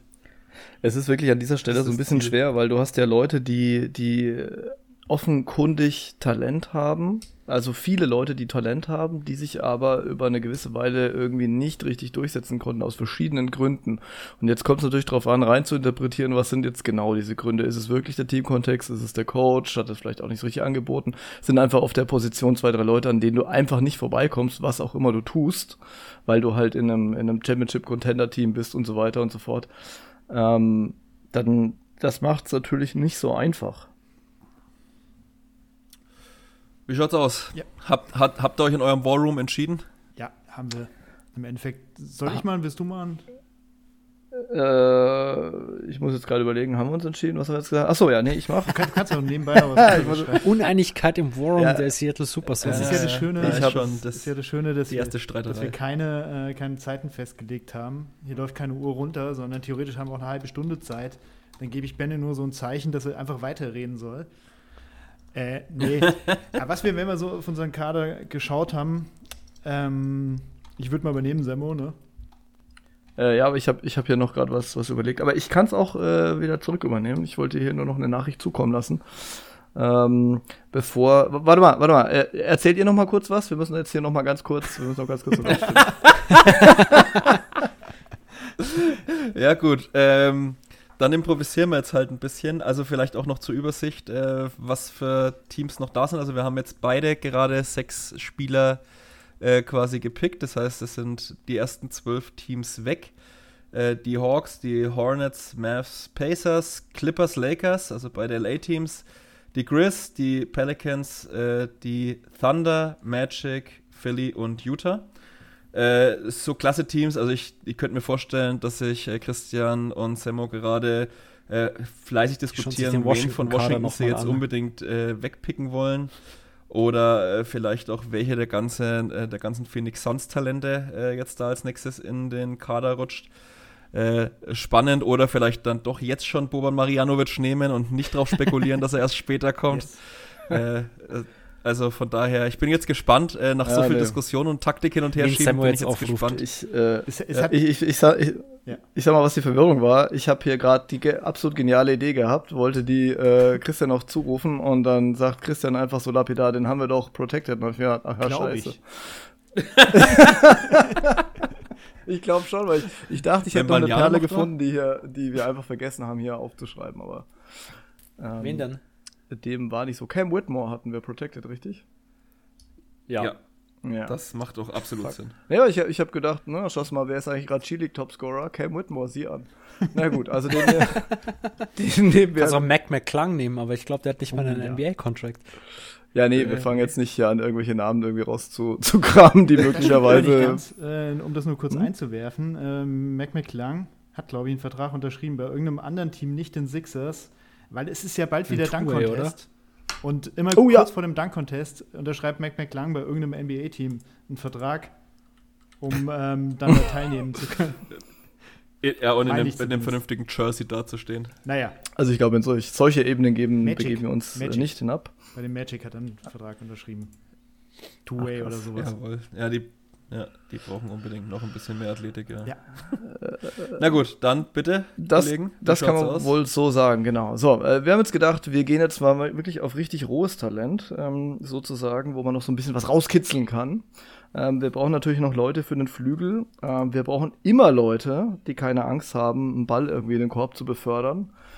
Und ähm, ja, ich glaube, so viel mehr muss man auch jetzt gar nicht über ihn sagen. Also wir, wir interpretieren jetzt hier rein, dass er deutlich äh, leistungsfähiger ist, als man es bisher sehen konnte, weil man bisher einfach nicht besonders viel von ihm sehen konnte in der NBA. Das ist ein bisschen ein Problem. Aber in der G-League hat er dann durchaus rasiert teilweise. Und deswegen, ihr kennt ihn alle und ihr kennt ihn alle seit Jahren. Ähm, zumindest glaubt ihr ihn seit Jahren zu kennen, weil ihr ihn schon tausendmal gesehen habt. In NBA 2K, wir sprechen natürlich von Jordan Walsh. Ne? Also ne, so jeder, der mal in den, in den Creator gegangen ist, hat erstmal Jordan Walsh präsentiert gekriegt und durfte dann einen Schnurrbart hinzufügen oder sowas. Ähm, ich sag mal so, ich habe natürlich Summer League geschaut, um mich äh, zu informieren. Und da ist mir natürlich auch unter anderem aufgefallen, dass Jordan Walsh eigentlich ein ziemlich geiler Scorer ist. Ähm, der auch gerne mal übernimmt. Jetzt ist es nicht besonders selten in der Summer League, gebe ich zu. Da halten sich sehr viele für gute Scorer, die und vor allem übernehmen sehr viele ganz gern, was ja auch zu dem Chaos führt, das da oft auf dem Platz zu sehen ist. Allerdings äh, macht er das eigentlich in der G-League auch ganz gut. Und äh, die Celtics sind immer ziemlich picky, wenn es darum geht, irgendwie junge Spieler irgendwie mit im Kader zu haben, seit Jahren traditionell. Ähm, bei ihm, wenn man so aber die Interviews und so weiter hört und die auch die Aussagen der Mitspieler irgendwie, das sind eigentlich alle irgendwie ziemlich positiv. Und wenn man ihn mal am Ball sieht, dann schaut das auch ganz gut aus. Klar, wird er bei den Celtics Fuchs wahrscheinlich nicht weiterkommen und ich rechne auch damit, dass er irgendwie relativ bald dann einfach irgendwo anders ist, womöglich in irgendeinem Paket irgendwie mit reingepackt wird. Weil gegen wen soll er sich jetzt da durchsetzen? Jalen Brown, Tatum, irgendwie, das, das wird natürlich schwierig. Ähm, Aber ich setze drauf und ich glaube, dass Jordan Walsh hier eine ganz geile Ergänzung ist. Und ich meine, wie bei vielen anderen Namen, die jetzt hier auch kommen, man muss ein bisschen reininterpretieren, was er leisten könnte. Und da bin ich eigentlich recht zuversichtlich. Ja, also wir wollten halt hier an der Stelle brutal auf ähm, Upside gehen. Das musste jetzt einfach mal sein, weil wie gesagt, wir sind so in den Mit-20ern und jetzt musste ein Spieler her, in dem Fall ein 19-Jähriger, ähm, bei dem einfach noch ganz, ganz, ganz viele Türen offen stehen. Was ihn für mich zu so einem spannenden Spieler macht, ist halt vor allem die andere Seite des Felds noch. Also es ist halt einfach, er hat halt eine krasse defensive Upside. Wenn der Typ nur rein theoretisch irgendwie sein Potenzial abruft, dann, also das ist natürlich jetzt sehr weit in die Zukunft geschaut, aber dann kann es wirklich einer der besten Defender in der Liga vielleicht sogar werden. Also er ist halt ja. über, überathletisch, ähm, hat ein super Gefühl defensiv. Ähm, also das ist schon, wenn man, wenn man sich da mal so ein bisschen die College-Geschichten anschaut, das ist schon richtig wild. Und wie Semmo sagt, ähm, kann er einfach ein sehr zuverlässiger Scorer sein, hoffentlich. Ähm, und ähm, ja, wir haben, wir haben halt einfach, einfach auf dem Flügel auch Leute gebraucht, ehrlicherweise. Äh, weil wir drumherum sehr viel haben, aber Wings noch nicht so sehr. Da müssen wahrscheinlich noch ein paar andere her äh, mit weiteren Picks, aber jetzt erstmal volle Pulle auf Upside. Yes. Jawohl. Gönne ich euch. Wir gehen jetzt auch voll auf Upside mit unserem nächsten Pick. ja, ähm, soll ich sagen, also Upside wird da nicht mehr viel kommen. Äh, wir gehen jetzt auf die pure Erfahrung und ähm, hatten auch im Vorfeld lange diskutiert, ähm, also was heißt lange diskutiert, wir haben uns, wir haben uns mal andiskutiert, äh, wollten ja auch Falls am Anfang, ähm, bisschen so Floor General mäßig, jemand, der den, den Spielvortrag übernehmen kann, das Spiel ein bisschen dirigieren kann, ähm, der wirklich eher der Playmaker ist, als dauerhaft seinen eigenen Wurf zu suchen und vielleicht auch ein bisschen, ähm, ja, ich sag mal, Konstrukt bildet oder ein bisschen Ordnung in das Chaos bringt bei den ganzen jungen Spielern, äh, die man dann ja dann doch mehr oder weniger öfter mal auf dem Platz hat. Und nachdem wir Markel Falls nicht kriegen konnten, äh, sind wir jetzt dann umgeschwenkt und haben uns ein bisschen mehr Zeit gelassen, weil wir uns ziemlich sicher waren auch, dass äh, ihr den guten Point Guard erstmal nicht nehmt. Und äh, damit mm. haben wir mm. natürlich auch schon den Verkaufsschlager Number One äh, für unsere neuen Trikots. Und äh, ich glaube auch Chris Paul kommt erstmal noch äh, das eine Jahr, das er jetzt dann noch im Vertrag hat, kommt dann noch mal gern als äh, Lehrmeister für, für so ein junges Team um denen nochmal zu zeigen, wo der Hammer hängt, ein paar Tage nochmal in Las Vegas ein bisschen feiern zu gehen, nochmal ein bisschen an den Tischen zu sitzen äh, oder ähnliches. Und ich glaube, dafür lässt er sich nochmal begeistern. Hat ja jetzt äh, bei den Warriors auch ähm, keine ganz unwichtige Rolle gespielt. Und natürlich haben wir mal wieder einen Spieler, da kann er mit Gordon Hayward gleich mal die, äh, die Krankenhäuser in Las Vegas abchecken, äh, wie die so sind. Der natürlich jetzt auch mal wieder verletzt ist, blöderweise. Ähm, ja, nichtsdestotrotz, ich meine, Chris Paul ist deswegen jetzt auch nicht protected natürlich, weil er so oft verletzt ist und weil er natürlich auch schon ähm, fortgeschrittenen Alter ist. Aber als, ähm, ja, ich sag mal, ein Dirigent auf dem Spielfeld, der ist nicht umsonst Point Guard, der immer noch regelmäßig äh, Double-Doubles auflegt mit äh, Punkten und Assists, immer noch eine sehr niedrige Turnover-Quote hat, der das einfach recht gewissenhaft macht, denke ich, sowas kann so ein junges Team oder auch gerade so eine, so eine querbeet zusammengewürfelte Truppe kann so einen Dirigenten auf dem Spielfeld einfach brauchen. Aber Patrick, du kannst ja vielleicht noch ein paar Worte äh, zu Chris Paul sagen. Du hast ihn ja dieses Jahr ein paar Mal öfter spielen sehen als wir alle, gehe ich mal davon aus. Äh, warum jetzt unsere Wahl auch auf Chris Paul gefallen ist. Ja, bei Chris Paul muss man sagen, er spielt schon eine andere, eine andere Rolle als in seinen vorherigen Saisons, finde ich ein bisschen. Vielleicht am ersten noch vergleichbar mit den äh, Phoenix Suns Jahren, die, die jetzt auch noch nicht so lange her sind. Ähm, klar, funktioniert mehr, noch mehr als Playmaker als früher. Scored im Endeffekt kaum noch selber, aber wenn er scored selber, ist er immer noch super äh, effizienter Spieler. 128 Offensivrating führt Teams mit seinen Pässen natürlich immer noch an. Gerade junge Spieler, finde ich, profitieren äh, enorm von dem, was er da äh, liefert. Also man denke jetzt an die Warriors mal in, an Jonathan Kuminga, der teilweise gut aussieht neben ihm. Ja, oder auch bei, bei den äh, Suns hat sich ein gewisser Devin Booker neben ihm nochmal deutlich weiterentwickelt und ja, so, so einen Effekt erhoffen wir uns natürlich auch für äh, unser Las Vegas-Team. Damit äh, in ein paar Jahren dann Jaden Springer, AJ Griffin und so weiter äh, die nächsten Stars sein können. Aber diese Saison, glaube ich, oder quasi in der, in der kurzfristigen Zukunft da funktioniert es, glaube ich, mit Chris Paul schon auch ganz gut. Ähm, für die Warriors kommt er jetzt zwar schon häufig von der Bank, kann aber teilweise auch noch starten und macht die drittmeisten Minuten bei den Warriors mit 28 pro Spiel. Also von dem her, das äh, geht, glaube ich, schon noch ganz gut, auch wenn er jetzt schon 38 ist und dieses Jahr noch 39 wird. Ich glaube, da sieht man zwar schon, dass es demnächst irgendwann nicht mehr weitergeht, aber jetzt, ja, funktioniert gerade noch. Also denke, das ist ein ja, recht nachvollziehbarer Pick, wenn man da auch in diese ähm, Leaderrolle halt mal reingeht. Mhm. Das klingt nachvollziehbar. Also wir hatten ihn auch bei uns auf der Liste tatsächlich, ähm, haben allerdings natürlich so ein bisschen rumüberlegt, ähm, denn auch die, die Warriors haben ja noch ein paar andere Jungs, die auch interessant wären. Also beispielsweise Kevin Looney wäre noch auf unserer Big-Liste irgendwo mit rumgelaufen. Ähm, bei ihm weiß man einfach nicht so richtig genau, also bei Looney jetzt, ähm, ob der wirklich einfach der perfekte Dude für dieses Team war, muss man ja sagen. Ist vielleicht noch, aber momentan läuft es ja nicht so richtig gut in Golden State. Ähm, oder wie der dann auch in anderen Umständen funktionieren würde, aber wäre natürlich cool gewesen. Und äh, sie würden natürlich oder hätten noch einen interessanten Stretchpick geboten mit Dario Saric. Ähm, die sind jetzt alle raus. Plus ähm, Gary Payton der Zweite. Den hätte ich auch noch interessant gefunden. Mm. Ja, hatten Den hatten wir auch, wir auch markiert. Ja. Aber ist halt auch jemand, der auch häufig ähm, verletzt. Ja, äh, quasi aktuell ja die letzten zwei Jahre fast nur verletzt war. Und ich befürchte halt, um mit jeder Verletzung, äh, die er nochmal hat, er lebt halt wahnsinnig von seiner Athletik auch. Und das mhm. ist die Gefahr halt mit jeder Verletzung, die er jetzt zusätzlich wieder hat und wieder hat und wieder hat, dass sein Vorteil dann irgendwann schwindet. Und wenn die Athletik halt nicht mehr so da ist, bin ich mir bei, äh, also das ist natürlich äh, wieder äh, das äh, Metier von Patrick oder die äh, Hoheitsgebiet, aber ich vermute mal, dass er dann irgendwann auch schwierig spielbar ist, weil offensiv ist es ja bis auf Cuts äh, eigentlich auch nicht weit her und wenn die Athletik dann halt irgendwann fehlt, dann könnte ich mir vorstellen, dass es dann schwierig wird.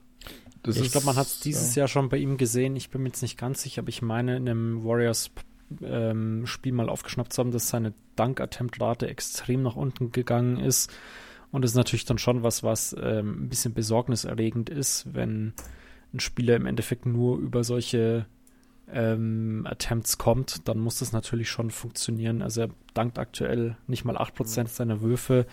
In dem äh, überragenden Jahr, was er für die Warriors hatte, waren das 18%, im Jahr davor 23% der Würfe. Also das ist schon äh, ein deutlicher Rückgang. Da muss man schon befürchten, dass es da äh, seine Beine, Knie, Knöchel, was auch immer, äh, etwas schlimmer erwischt hat. Mhm. Wobei man natürlich sagen muss, und ich will jetzt zur Abwechslung mal nicht äh, sticheln, weil ich äh, sage, Gott bewahre, dass sowas passiert, aber weil ich jetzt gesagt habe, wenn er sich verletzt, dann ist schlecht. Äh, wenn sich Chris Paul verletzt, ist er tot. Also basketballerisch. Weil er ist halt 38. Äh, lass den nochmal aus dem Knie haben oder so, dann ist halt die Karriere vorbei. Das ist ein bisschen das Problem. Aber du hast natürlich einen unfassbaren Leader mit ihm im Team und jemanden, der wahnsinnig viel Erfahrung bietet und halt einfach einer der der besten Basketballer aller Zeiten ist, das muss man so sagen. Insofern herzlichen Glückwunsch zu diesem Pick. Hätte ich auch gerne gehabt. Ähm, mit dem Level an Erfahrung können wir jetzt nicht aufbieten, aber wir haben uns jetzt gedacht, wir müssen jetzt den Flügel noch ein bisschen aufpolstern. Wir brauchen jemanden, der weiterhin verteidigt. Das ist so ein bisschen mit unser Credo, der verteidigen kann, der auch äh, ein bisschen Firepower bietet der möglicherweise sich auf, äh, aus verschiedenen Gründen, vielleicht auch ein bisschen aus persönlichen, äh, sich nicht so richtig durchsetzen konnte und einen Tapetenwechsel braucht und haben uns deswegen an Stelle 8 für Jajon Tate entschieden von den äh, Houston Rockets. Ähm, und glauben, dass der uns jetzt vielleicht bis auf dieses Thema Erfahrung und Persönlichkeitsding, was jetzt Chris Paul natürlich massiv bringt, da weiß ich nicht, ob Joshua Tate ausgerechnet der richtige ist, aber ich glaube, dass der uns jetzt hier auf dem Flügel weiterbringt. Ähm, wir haben jetzt so ein bisschen hin und her diskutiert äh, tatsächlich, aber Christian, äh, du hast auch gesagt, das ist vielleicht noch so die sexieste Lösung für uns, oder? Ja, also ich glaube, über das Prädikat würde er sich auf jeden Fall auch freuen. Ähm, ist ein Spieler, der halt recht spät in die Liga kam, ne? Darf man nicht vergessen. Mhm. Also ich, ich, bin mir gar nicht mehr sicher, aber ich glaube, er war 24 oder sowas schon, als er in die Liga kam. Oder zumindest 23, also ja. auf jeden Fall schon ein bisschen älter, ähm, also noch gar nicht so lange am Start. Hat natürlich jetzt ein bisschen Konkurrenz auch teilweise, aber gerade nochmal geschaut, also zuletzt eigentlich auch doch wieder ganz gut Minuten gesehen. Ist halt so ein, ist halt so ein Schweizer Taschenmesser, was du auf den Court schickst, der irgendwie total viel Kram macht und danach so einen total weirden, weirden Boxscore hat, wo wirklich von allem was dabei ist, also inklusive Fouls natürlich auch immer. Aber ehrlicherweise, ich glaube, er passt ganz gut in dieses Team, was manchmal so ein bisschen wild auf dem Court agiert, was jetzt gar nicht so negativ gemeint ist, sondern ich habe vorhin von dieser, ja, von dieser Party gesprochen, die die Spieler auf dem Court machen. Und wenn, wenn du ein Team hast, in dem ja, in der Offensive Bones Highland am Start ist und defensiv Alvarado irgendwo dazwischen äh, Jason Tate. Ich glaube, das kann schon ein paar Leute begeistern, weil diese Leute halt äh, immer halt vor allem Karacho dabei sind. Und ähm, ja, wir haben, wie gesagt, wir haben jetzt erstmal versucht, mittendrin so ein bisschen den Flügel aufzufüllen, dass wir da erstmal safe sind. Ähm, und ähm, da gab es ehrlicherweise auch nicht ganz so viele äh, Optionen mehr, äh, die zumindest so ein bisschen an Erfahrung mitbringen. Also die anderen Spieler wären teilweise ein bisschen mehr auf Upside gegangen.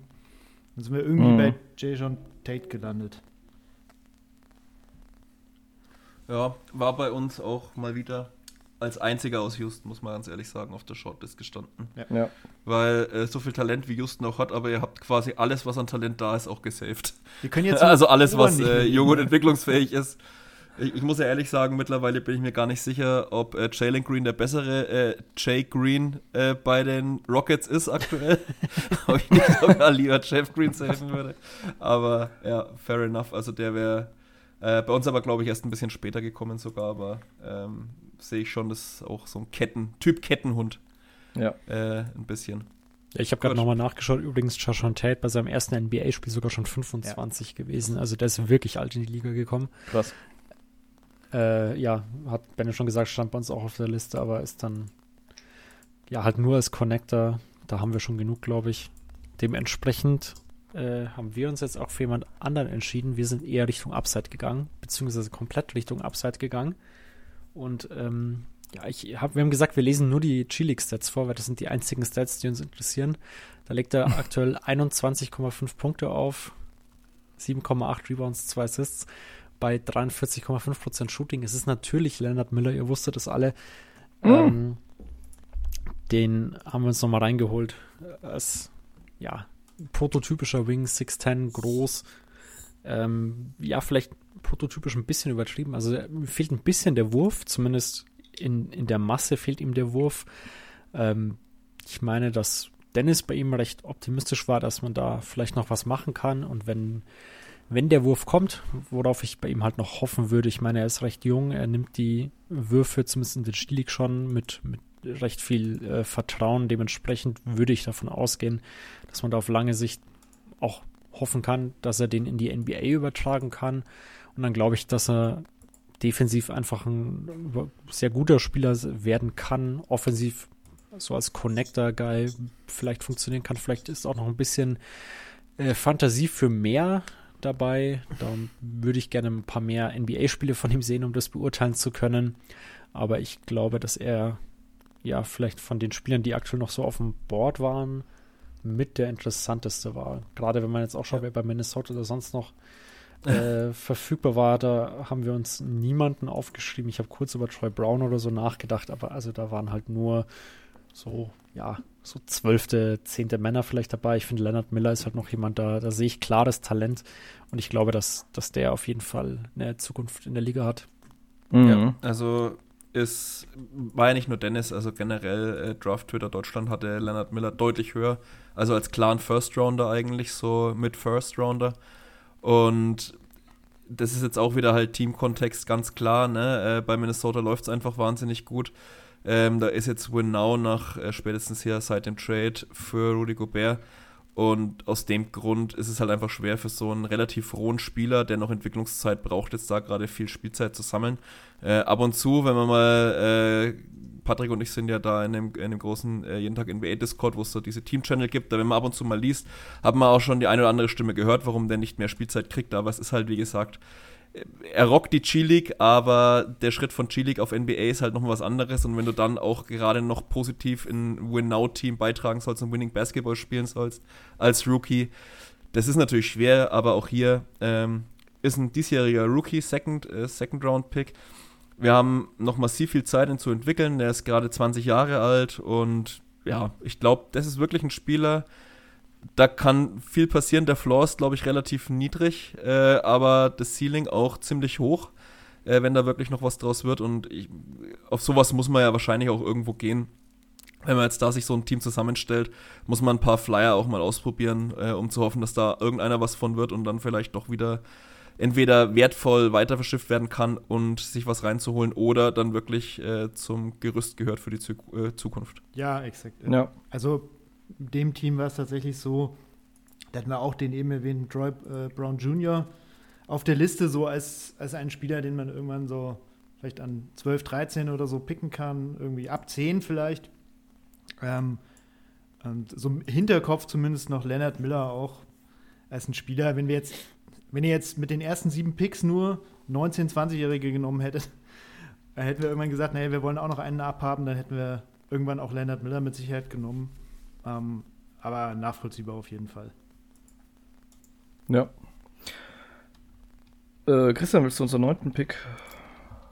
Ich, ich würde tatsächlich an dich weitergeben. Ah, okay. weil, weil das Gut. vielleicht sogar noch ein bisschen mehr aus deinem Herzen kommt. Ähm, mit, ja, das, mit seiner das, Vorgeschichte zumindest. Oder kann ich das auf jeden ergänzen? Fall. Also, wenn, wenn wir jetzt hier so. Aki Diace. Archie, Archie, jetzt, natürlich brauchen wir Archie. Dean Wade.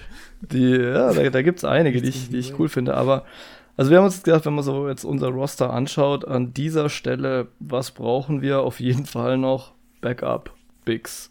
Und ähm, da kann man jetzt verschiedene Richtungen gehen. Wir haben jetzt ein bisschen Shooting, wir haben Defense, ähm, was uns allerdings relativ klar abgeht, ist Athletik.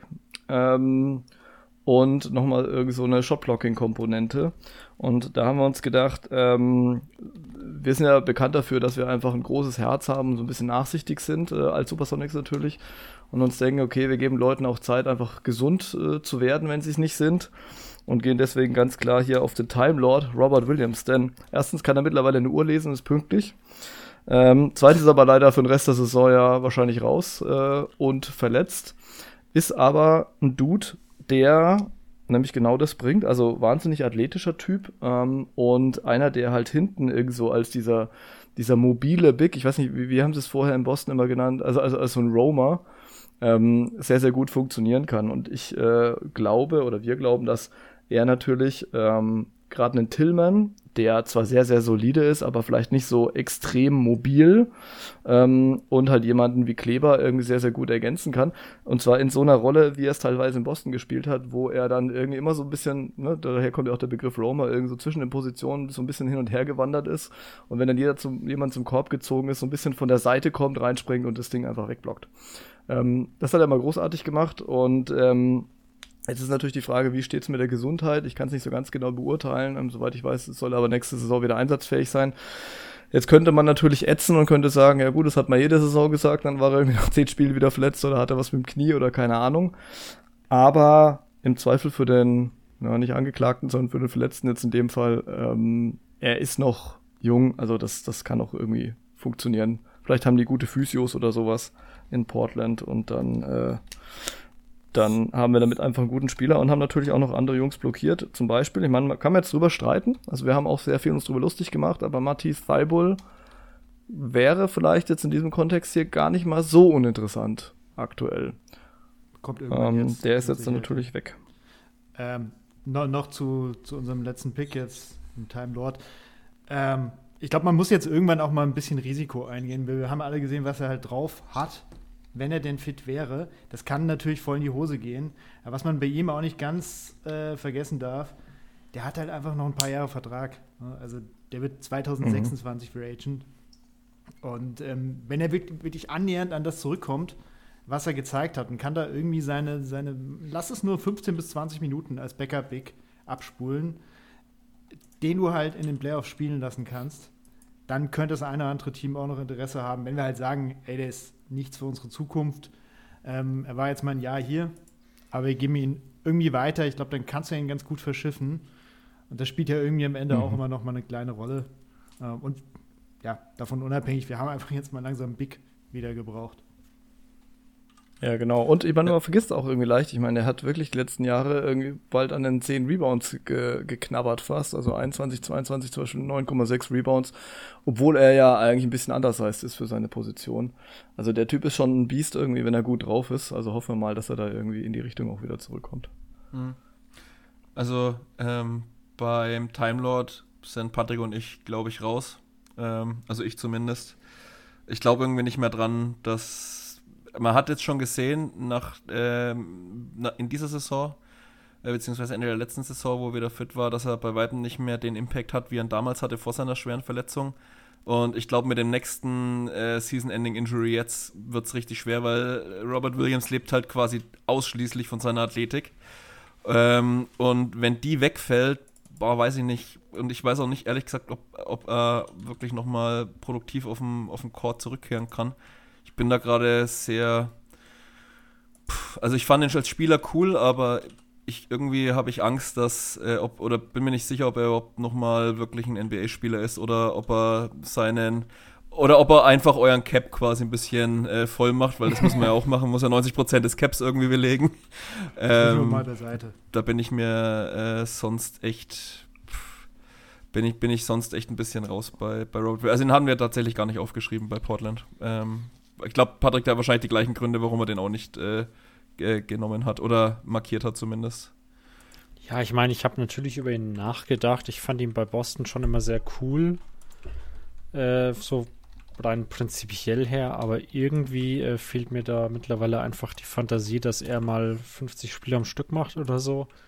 Deshalb weiß ich nicht genau. Als Upside-Pick natürlich äh, finde ich schon verständlich. Ich meine, keine Ahnung wäre vermutlich von der Qualität, die er als Spieler per se ist, schon einer der besseren, die noch da sind, aber da ja, fehlt es mir fit, am Glauben. Klar. Ja, ich meine, ähm, äh, er ist auch, also was jetzt die Verletzungen anbelangt und diese Rückkehroptionen, jetzt ist natürlich die Frage, wie schwer ist die Knieverletzung und so weiter, aber er ist dafür auch erst in Anführungszeichen 26 für ähm, einen Center. Also je nachdem, wenn, wenn man ihn vernünftig operieren kann, dann sollte aus meiner Sicht jetzt das Alter jetzt nicht die allergrößte Rolle spielen. Das müsste noch irgendwie hinhauen. Aber ist klar, ne? bei, einem, bei einem Center, bei einem schweren Typen ist immer die Frage, wie, wie ist das dann ähm, äh, mit dem Knie?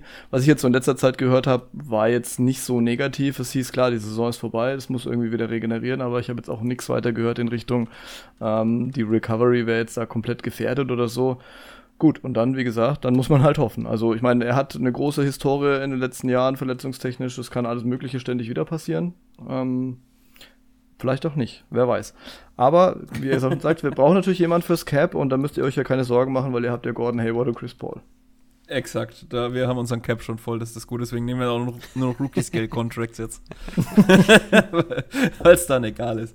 Nee, nicht ganz. Ähm, äh, wir gehen jetzt wieder äh, nachdem wir jetzt ein paar Picks gemacht haben oder auch schon einiges an jungem Talent äh, bei uns hier drin haben mit Nampart, Springer, Griffin, Miller, Williams. Äh, jetzt mal wieder ein arrivierter Spieler. Und zwar äh, gehen wir nach Miami und holen oh. uns Josh Richardson. Ähm, wundert mich fast schon, also Patrick wollte ihn schon deutlich eher nehmen. Ich war da noch ein bisschen zurückhaltend dem, aus dem Grund, weil ich gedacht habe, ihr holt ihn euch bestimmt jetzt nicht schnell rein. Ähm, aber Josh Richardson ist ein grundsolider Spieler, ähm, der auf den Guard-Positionen als auch als äh, Dreier auf jeden Fall spielen kann. Äh, versierter Verteidiger. Äh, seit er in Miami ist, spielt er auch überraschenderweise, wie eigentlich immer, wie eigentlich alle Spieler, die nach Miami kommen, irgendwie äh, wieder nochmal ein bisschen besser ähm, als, als vielleicht gedacht. Ähm, solider Shooter noch dazu, den Ball auch gut bewegen kann, war ja damals so ein bisschen äh, die Fantasie, dass er wirklich auch mal Playmaking-Aufgaben übernehmen kann in seinem ersten Stint in Miami. Er war ja ziemlich hoch gehypt. Äh, Soweit braucht man jetzt nicht mehr gehen, glaube ich, mit äh, in der Age 30 Season. Aber nichtsdestotrotz auch wieder ein Veteran, ähm, der eine wichtige Rolle in der Rotation einnehmen kann auf dem Flügel, äh, beziehungsweise auf den Guardspots und äh, auch einen sehr teamfreundlichen äh, Vertrag hat, würde ich jetzt mal sagen. Also der verdient jetzt gerade 3 Millionen, nächstes Jahr eine Player Option, ähm, die er wahrscheinlich nicht ziehen wird, aber da verlängern wir ihn dann halt irgendwie anders. Das kriegen wir schon hin. Ist auf jeden Fall ein Spieler, ähm, der dir von allem ein bisschen was gibt, wie gesagt. Äh, Shooting, Playmaking, der den Ball gut bewegen kann und solche als, als äh, Veteran kannst du solche nie genug in deinem Team eigentlich haben. Ich glaube, der ist verdient genug, dass man ihn jetzt hier picken kann, Patrick. Ne? Das war ja dein, dein Pick eigentlich quasi. Ja, genau. Ich finde, er ist halt auch interessant, weil er, du hast schon gesagt, ein bisschen Point Guard zumindest teilweise spielen kann oder zumindest neben einem Spieler funktioniert, der der nicht unbedingt der klassische Point Guard ist. Also der könnte jetzt zum Beispiel auch neben Andrew Nemhard spielen, dann teilen die sich halt die Playmaking-Aufgaben zum Beispiel oder so. Also er muss jetzt nicht neben so einem Chris Paul oder neben einem klaren Creator spielen. Das finde ich äh, recht gut. Er ist halt auch defensiv interessant. Ich glaube, gerade, ja, da ist halt auch mittlerweile nicht mehr so viel Talent da. Deshalb ist ganz gut, wenn wir uns da auch mal defensives Talent ein bisschen reingeholt haben. Ja, das auf jeden Fall. Ich finde George Richardson, äh, Josh Richardson, sorry, ist auch so ein Typ, der seit Jahren auch so ein bisschen unterm Radar wegläuft. Also ähm, ist jetzt natürlich nicht so, dass er irgendwie besonders flashy wäre oder irgendwie großartig auffällt dann am Ende vom, vom Tag. Also weder durch seine Aktionen auf dem Feld noch letztendlich über den Boxscore. Aber er, er verteidigt relativ solide, trifft hier und da wichtige Würfe. Ähm, und bringt einfach so ein, mittlerweile einfach so ein solides Veteranenspiel mit rein und ist natürlich auch damit irgendwie so ein Typ, der halt auch perfekt in Miami reinpasst, muss man ganz ehrlich sagen. Ähm, gefällt mir. Also kann ich, kann ich äh, nachvollziehen, den Pick tatsächlich. Ja. ja. Ich hoffe, äh, wir haben ihn euch jetzt nicht direkt vor der Nase weggeschnappt. Nein, das habt ihr tatsächlich äh, okay. nicht, wobei wir ihn jetzt auch auf der Liste hatten. Also wir hätten wahrscheinlich jetzt in nicht allzu ferner Zukunft ähm, definitiv über ihn nachgedacht, haben jetzt aber einen grob ähnlichen Kandidaten tatsächlich in der Pipeline, Christian. Ja, wir, wir müssen langsam wieder mal so ein bisschen mehr auf Alter gehen. Er ist jetzt auch nicht mhm. steinalt, aber zumindest ein Spieler, der die drei vorne hat. Und wir bedienen uns beim Team, bei dem es eigentlich auch ein paar interessante Spieler gibt. Also fast ein bisschen schade, dass das jetzt weg ist. Ähm, die waren aber alle nicht so, dass sie irgendwie ganz, ganz weit oben waren. Äh, aber jetzt zumindest in der Range. Äh, wir holen uns nämlich Royce O'Neill rein. Also jemand. yes. War der nächste bei euch, oder was? Entschuldigung, dass ich so lache. Ja, wir haben gerade sind wir drauf gekommen, dass wir den ranholen könnten, eventuell. Wir haben davor gar nicht markiert gehabt, aber gerade eben hat Benny geschrieben, könnte man über den überlegen. Ja. Aber hat sich naja. dann erledigt. Nee, man muss ja yes, mal schauen. Wir, wir, haben halt so ein paar Leute auf dem Flügel, bei denen weißt du halt nicht, wie konstant die sind. Äh, wir, wir, haben vorhin über Cam Radish geredet, äh, der natürlich. Tate Walsh. Bitte? Ja, John Walsh. Tate und Walsh, also Tate die drei. Walsh, also Tate, ja. Es sind alles halt Spieler, die entweder nicht super konstant sind oder bei denen wir halt nicht wissen, ähm, halt nicht immer wissen, was, was sie irgendwie abrufen können. Und ähm, Royce O'Neill ist halt jemand, da ist einfach klar, auf den können wir uns verlassen der bringt dir Defense, der bringt dir einen Dreier. Ähm, und es ist halt jemand, an dem andere Teams auch interessiert sein könnten. Ähm, dazu der Altersaspekt ist jetzt langsam einfach wichtig. Haben wir dann wahrscheinlich einigermaßen abgedeckt und äh, Typen wie ja, ähm, Michael Fultz und andere brauchen dann eben diesen Platz, den Royce O'Neill ihnen dann äh, schaffen kann. Und äh, ich denke, an der Stelle ist es jetzt einfach logisch, dass dass so Typen auch jetzt wie Rush, äh, Josh, Josh Richardson, wie Royce O'Neill und andere langsam weggehen. Leute, bei denen du einfach ganz genau weißt, was du kriegst. Ja. O'Neill ist ja auch einer, der sehr, sehr spät in die Liga gekommen ist, erst mit 24, äh, hat jetzt aber über die Karriere, die jetzt halt dementsprechend auch noch gar nicht so lang ist, nämlich äh, fünf Seasons, ähm, eine Dreierquote von 38 Prozent. Ähm, das ist sehr solide, ist ein guter Rebounder für seine Position. Ähm, haut ja auch ähm, jetzt im Karriereschnitt 2,4 Assists nochmal zusätzlich raus. Also mit dem können wir sehr, sehr gut leben auf dem Flügel. Bringt Shooting, wenn er muss, ist aber auch keiner, der sich irgendwie die Würfe klaut. Ähm, also das, das ähm, gefällt mir sehr gut. Hat Erfahrung, ähm, war jetzt ja lange Jahre, also gut, so, so lange Jahre waren es auch nicht, habe ich ja gerade gesagt, aber ähm, bei den Utah Jazz und äh, vor allem, muss man auch sagen, nachdem wir jetzt ja gerade Robert Williams gepickt haben und solche Kollegen, ähm, er hat halt keine Verletzungshistorie, hat eigentlich jede Saison mindestens äh, 70 Spiele gemacht, meist mehr, hat sogar mal 2018, 19 als Ironman 82 durchgespielt. Also da ähm, fühle ich mich auch sehr wohl mit. Und das ist halt tatsächlich so ein Ding. Also ich meine, unsere ältesten Spieler momentan sind äh, optisch Tillman zwar, aber abgesehen davon halt dann O'Neill und Kleber. Ähm, diesen Chris Paul-Aspekt, den können wir jetzt nicht bieten, den ihr hier habt. Aber vielleicht äh, kriegen wir das anderweitig irgendwie abgedeckt. Ja, ja, schade. Also wir hatten, wie gesagt, wir hatten gerade, äh, habe ich noch geschaut, wer noch so da ist und äh, dann ist mir Royce O'Neill auch aufgefallen. Dachte ich, naja, so als solider Spieler auf dem Flügel, äh, Veteran eigentlich nicht schlecht, aber Touché, dann habt ihr uns äh, den jetzt quasi vor der Nase weggeschnappt. Aber das macht ja nichts. Wir haben ja noch genug Optionen. Patrick, äh, hau mal unseren zehnten Pick jetzt dann raus. Ja, unser zehnter Pick wird ähm, Sam Merrill von den Cleveland Cavaliers. Oha. Ähm, oha, ja. So ist ungefähr meine Reaktion.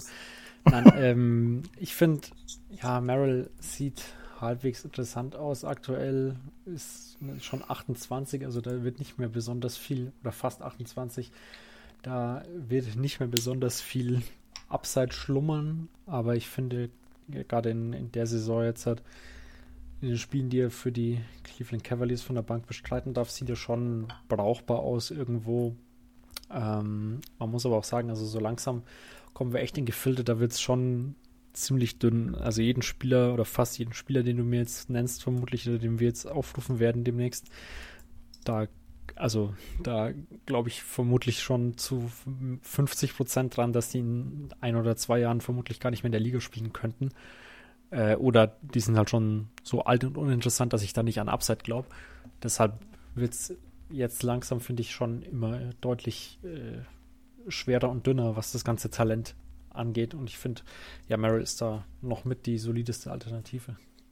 Ja, also mhm. Merrill äh, jetzt eingesprungen so ein bisschen äh, während des äh, Garland-Ausfalls bei den Cavaliers und äh, überzeugt aktuell äh, jetzt die letzten Spiele schon massiv. Also da waren schon einige Spiele dabei, wo er die Gegner auch gerne mal abgeschossen hat. Äh, zuletzt die Spurs am Sunday Night Game bei uns wo er 5 von 9 Dreiern getroffen hat und auch generell sah jetzt die letzten Spiele eigentlich relativ gut aus, aber wie Patrick halt sagt, das ist jetzt, das sind jetzt Spieler, das ist jetzt so der, der zehnte, elfte Spieler langsam äh, in so einem Expansion-Team, da äh, braucht man jetzt glaube ich nicht mehr auf äh, übermäßige Minuten in der Rotation hoffen oder so, sondern da geht es jetzt darum, vielleicht noch den einen oder anderen, ähm, vielleicht doch Highflyer oder jemanden, der noch ein bisschen in sich entwickeln kann, zu nehmen.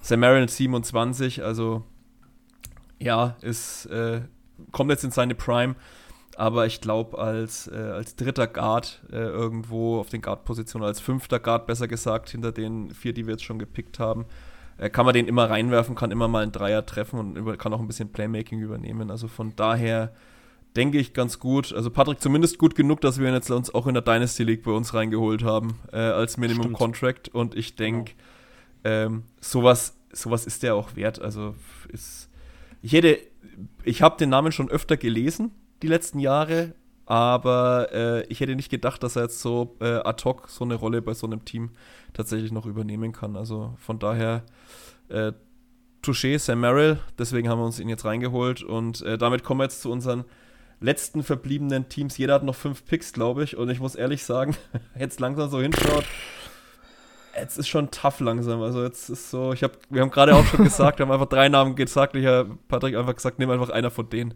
Ist egal wen. es hat jeder jetzt seine Vor- und Nachteile irgendwie. Ja. Geht uns eh nicht. Also wir, wir sind uns gerade auch so ein bisschen unsicher irgendwie. Erstens mal, in welche Richtung man geht. Ähm, also äh, auf welche Position und dann äh, wie viel Talent willst du dir holen, vielleicht irgendein bisschen mehr Erfahrung, ähm, und, und welche, welche Typen. Ähm, Christian, was machen? Ja, soll ich solchen Namen raushauen? Ähm, ja, hau doch mal raus. Geh mit, wir gehen mit einem Team, ähm, bei dem wir am Anfang erst dachten, verdammt, wie, wie soll man da überhaupt einen Spieler finden? Und ähm, dann haben wir uns den Kader nochmal ein bisschen genauer angeschaut und haben gedacht, na, ein, eigentlich ist, ist da doch einer dabei, der ganz interessant ist. Ähm, und wir gehen zu einem der schwächsten Teams der Liga, nämlich nach San Antonio und äh, bedienen uns wieder auf dem, auf dem Flügel. Da müssen wir jetzt langsam mal irgendwann aufhören. Ähm, aber ich finde ihn tatsächlich ganz spannend. Es ist äh, Julian Champagny von den Spurs. Ja, ich, ich, ich möchte gerne anschließen kurz an den letzten Podcast und ich glaube auch, dass er ein sehr kultivierter Mensch ist und Julien, Jean, Julien Champagne. Champagne, Champagne heißt. Ja. ja. natürlich, klar. Also der wird auf jeden Fall in Anzug und mit äh, Sektglas, Champagnerglas natürlich, Entschuldigung, ähm, dastehen und äh, und auf den Trade warten einfach. Gedichte, ne? Also auf, auf Pick. Und äh, dann feststellen, dass er demnächst in Seattle weiter kultivieren darf. Ähm, ist halt einfach ein Typ, der ähm, echt gutes Two-Way-Potenzial mitbringt. Mit seinen 22 kann da noch jede Menge passieren. Also kann auch sein, dass er der, unser Wing der Zukunft ist und eben nicht Cam Radish. Äh, wenn er sich mhm. gut entwickelt, ist mit den Minuten gerade so eine Sache bei den Spurs. Also äh, war Starter zuletzt, aber kommt meistens ist es so bei 20 Minuten ungefähr. Hat ähm, ja richtig krasse Shooting-Zahlen, ehrlicherweise. Also ähm, kam zuletzt auf, äh, also aktuell jetzt auf 39 Prozent Dreier, letzte Saison 40. Äh, auch in seiner ähm, ja, Zeit bei Philadelphia 76ers, die relativ kurz war, äh, hat man ein paar nette Ansätze gesehen, in sehr wenigen Minuten natürlich. Ähm, aber gut, ähm, ist jemand, der, ähm, der uns vielleicht in der Zukunft noch Freude bereiten kann, der wahrscheinlich nicht starten wird.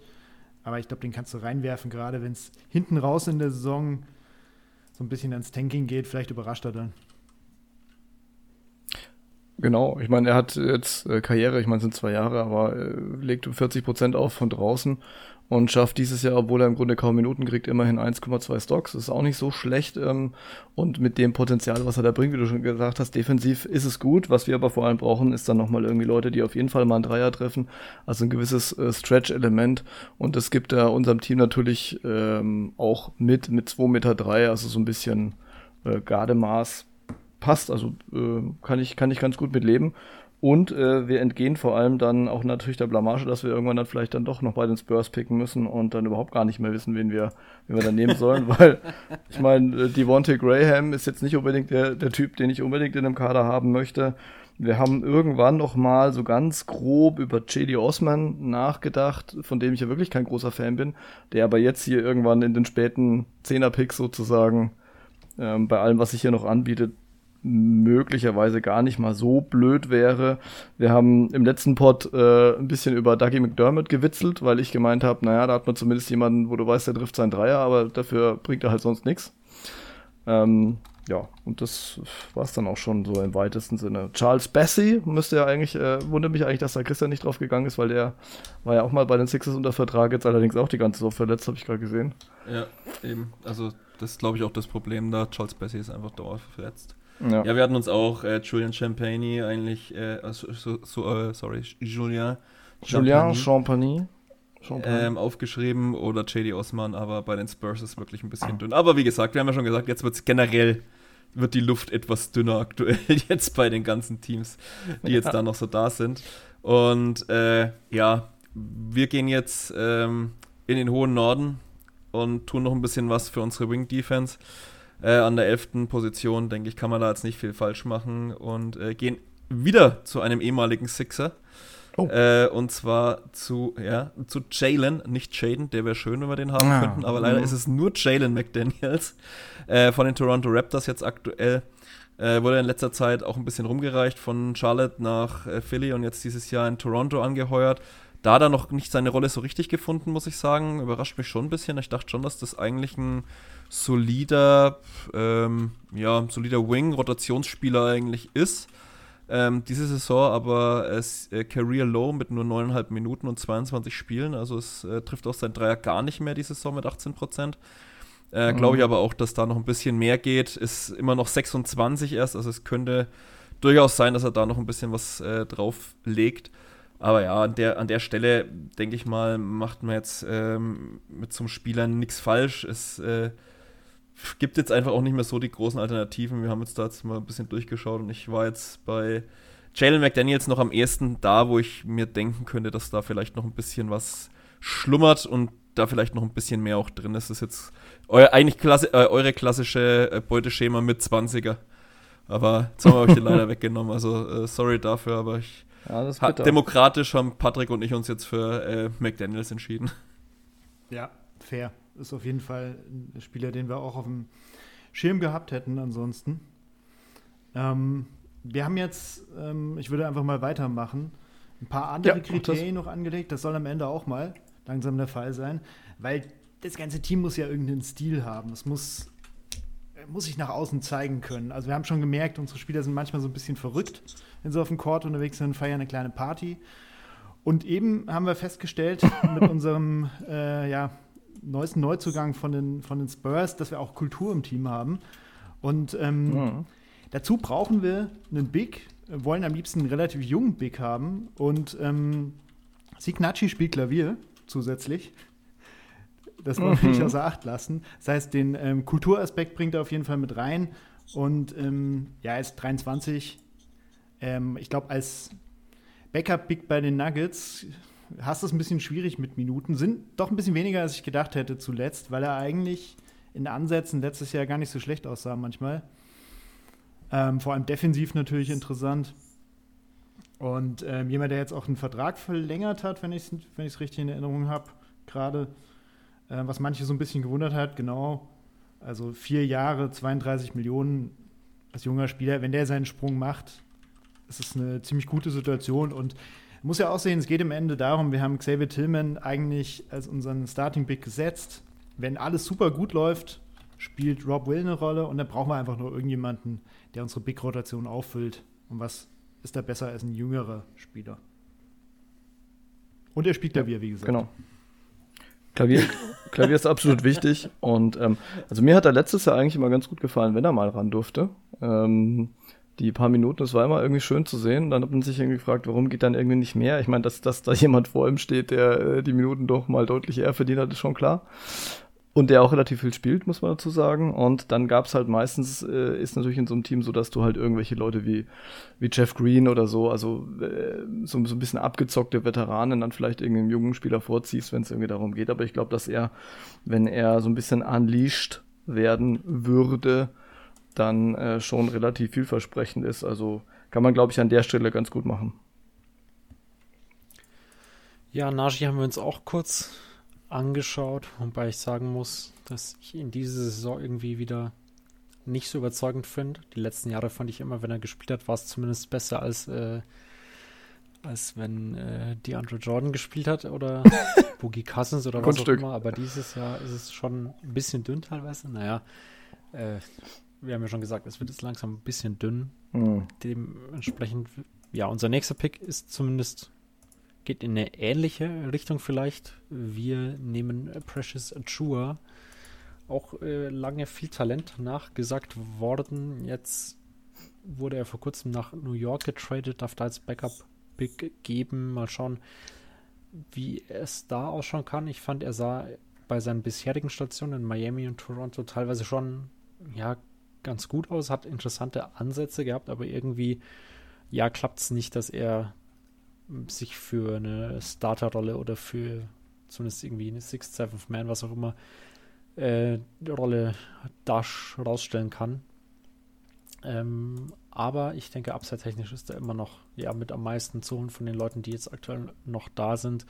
Ich glaube auch, er passt ganz gut in die ja, Riege, die wir da sonst so auf Pick haben, rein mit Kelly Olynyk, Jalen Williams. Ich glaube, neben denen könnte er neben beiden ganz gut also neben einem von beiden logischerweise ganz, ganz gut funktionieren. Ähm, defensiv, glaube ich, ganz, ganz interessante ja, Anlagen oder interessanter Spielertyp zumindest. Und ja, offensiv, glaube ich, findet man da jetzt eh nicht mehr so wahnsinnig viel auf Big, was da noch besonders viel Fantasie weckt. Ja, das mhm. war jetzt ist so ein typischer Backup-Big auf vier oder fünf. Kann ja auch neben einem anderen Big spielen, Precious Tour, also kann auch der alleinige Big sein, wobei er da vielleicht ein bisschen undersized schon ist, ähm, um die fünf alleine zu geben. Aber wie gesagt, es ist jetzt dann auch langsam ein bisschen schwierig. Also bei den Knicks war da noch Jericho Sims, das ist jetzt eher der Typ, äh, ein klassischer Fünfer, der dann so ein bisschen äh, den äh, Rim Protector für Arme geben könnte. Ähm, aber der kriegt ja bei den der kriegt bei den Knicks auch quasi keine Spielzeit. Ähm, liegt natürlich auch an der starken Konkurrenz, die da auf den Big-Positionen ist. Aber selbst jetzt hat er ja keine Spielzeit gekriegt, obwohl, ähm, na, sagt Mitchell Robinson äh, die ganze Saison ausfällt. Also von daher, ja, wird es dann schon irgendwann, dann könnte man noch, hätte man noch über Miles McBride oder Malachi Flynn vielleicht auf den Guard-Spots nachdenken können. Aber ja, ja wir, auf, als, aufgrund äh, des, ja. der Position oder des positionellen Needs jetzt langsam haben wir uns dann auch für Precious Achua entschieden und äh, damit unseren zwölften Spieler auch voll gemacht. Und äh, jetzt dürft ihr die letzten drei einläuten. Bitte. Was ist euer 13. Spieler? Ja, das lass uns erstmal vielleicht an der Stelle, weil es jetzt gerade aufs Ende langsam zugeht. Am sechs, sechs Teams haben wir noch richtig? Ja, genau. Sechs ja. müssten es sein. Ja. Äh, lass uns mal aufzählen, welche Teams jetzt überhaupt noch zur Verfügung stehen, dass sich alle mal einen Überblick, also auch die Hörerinnen und Hörer, einen Überblick verschaffen können, wer ist eigentlich jetzt noch zu haben, wenn nicht jeder fleißig mitnotiert hat, was wir natürlich erwarten. Ähm, also wir haben auf jeden Fall, ich gehe sie mal gerade oben durch, äh, sind noch die Bulls. Wir haben die Bulls selbstverständlich noch ähm, und damit ähm, glorreiche Spieler wie Andre Drummond und so weiter. Äh, wir haben die Bugs noch, wenn ich da nichts vergessen habe. Doch, die Bugs sind weg, ne? AJ Griffin hattet ihr. Wir haben auf jeden Fall. Nee, nee, äh, Bugs nee, sind nee, noch nee, da. AJ Griffin sind die Hawks. AJ ah. Green. Sorry. Jetzt bei den genau, dann Bugs. sind wir bei den besagten zwei Green. Teams, Bulls und Bugs. Die Wizards sind auf jeden Fall noch am Start. Und jetzt helfen wir gerade mal ein bisschen weiter. Ich glaube, die Suns sind noch Sacramento ist noch da, die Suns sind noch da und die großen Detroit, glorreichen Detroit Pistons sind noch da. die sind auch Kings sind auch noch da, ne? Ja, die hat Bennett ja. gerade genannt. Ja, Sacramento. Also die sechs Teams sind noch also. da. Jetzt nochmal Wizards, Kings, Suns, Bucks, Detroit Pistons und Samos Chicago Bulls. Also dass Samo da immer noch gar nicht fündig geworden ist. Äh, schockiert mich ja schon ein bisschen, muss ich sagen. Aber naja, okay lassen wir mal so stehen, das spricht für die Kaderqualität äh, der Chicago Bulls vielleicht dieses Jahr. Ja. Ähm, wir sind gerade noch in der, in der Endabstimmung sozusagen, aber ich glaube, wir, wir haben eigentlich äh, unseren Herzenskandidaten schon gefunden. Ähm, das Ding ist ja, wir haben so ein bisschen, äh, oder wir sind ja beide so ein bisschen Refugium für Leute, die auch mal einen Tapetenwechsel brauchen. Ähm, das ist, das ist eigentlich äh, bei so einer Expansion Draft, glaube ich, da gibt es einige Leute, die auch äh, hoffen vielleicht drauf, dass sie dann mal irgendwie so ein bisschen das, das Umfeld wechseln können. Und wenn ich mir jetzt so diese Teams anschaue, dann gibt es natürlich ein paar, die ganz gern fliehen wollen würden. Äh, allen voran irgendwie so ziemlich jeder, der auf der Liste von Washington steht. Ähm, oder es gibt halt noch Killian Hayes. Und wir haben uns gedacht, wir brauchen eigentlich vier Guards. Ähm, warum eigentlich nicht Killian Hayes holen? Und mit Killian Hayes ist halt so eine Sache. Also, wenn ihr die letzten Pods gehört habt, zumindest in denen ich dabei war, dann äh, habt ihr gemerkt, dass ich eigentlich ein relativ äh, großer Kritiker von Killian Hayes bin, weil ehrlich gesagt immer, wenn ich, also mir geht's ja jedes Jahr so, am Anfang der Saison denke ich mir, okay, welchen Kader haben die Pistons? Dann denke ich mir, ah geil, ich gucke Pistenspiele. Dann gucke ich irgendwie zwei Pistenspiele und dann sage ich, was ein Dreck, ich gucke keine Pistenspiele mehr. Und so ist es jedes Mal. Und dabei sehe ich dann halt irgendwie auch Killian Hayes und äh, merke unter anderem, okay, der hat wirklich ein gutes Auge für seine Mitspieler, hat eine krasse Court, Court Vision Übersicht, ähm, legt auch für die Minuten, die er bekommt, äh, gute Assist-Zahlen auf, aber irgendwas passt immer nicht so richtig. Er trifft seinen Wurf nicht.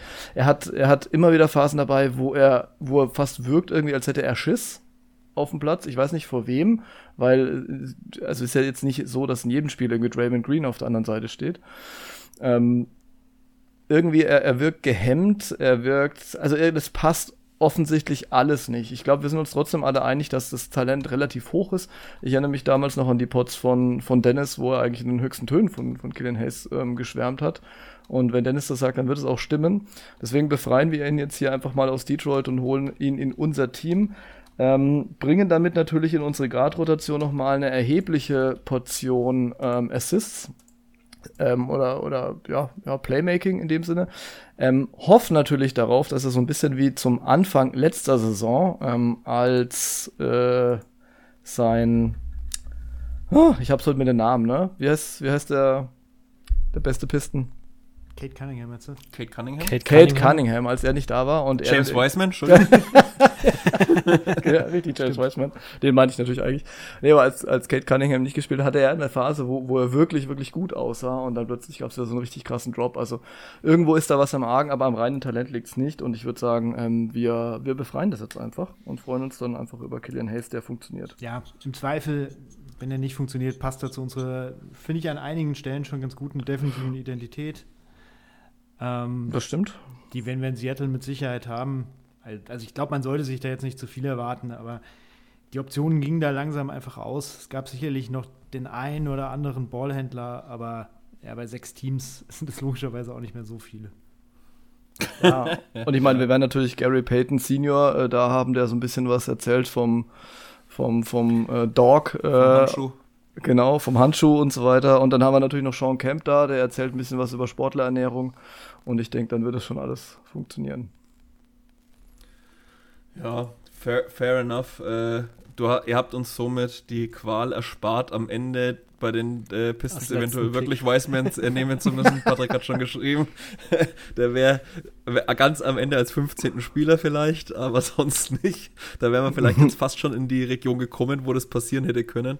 Aber da habt ihr uns äh, das erspart. Ja, D Detroit ist so der Haufen der äh, hoffnungslosen Talente ein bisschen. Ähm, Killian Hayes hat er jetzt auch schon, ist jetzt auch nicht mehr ganz jung.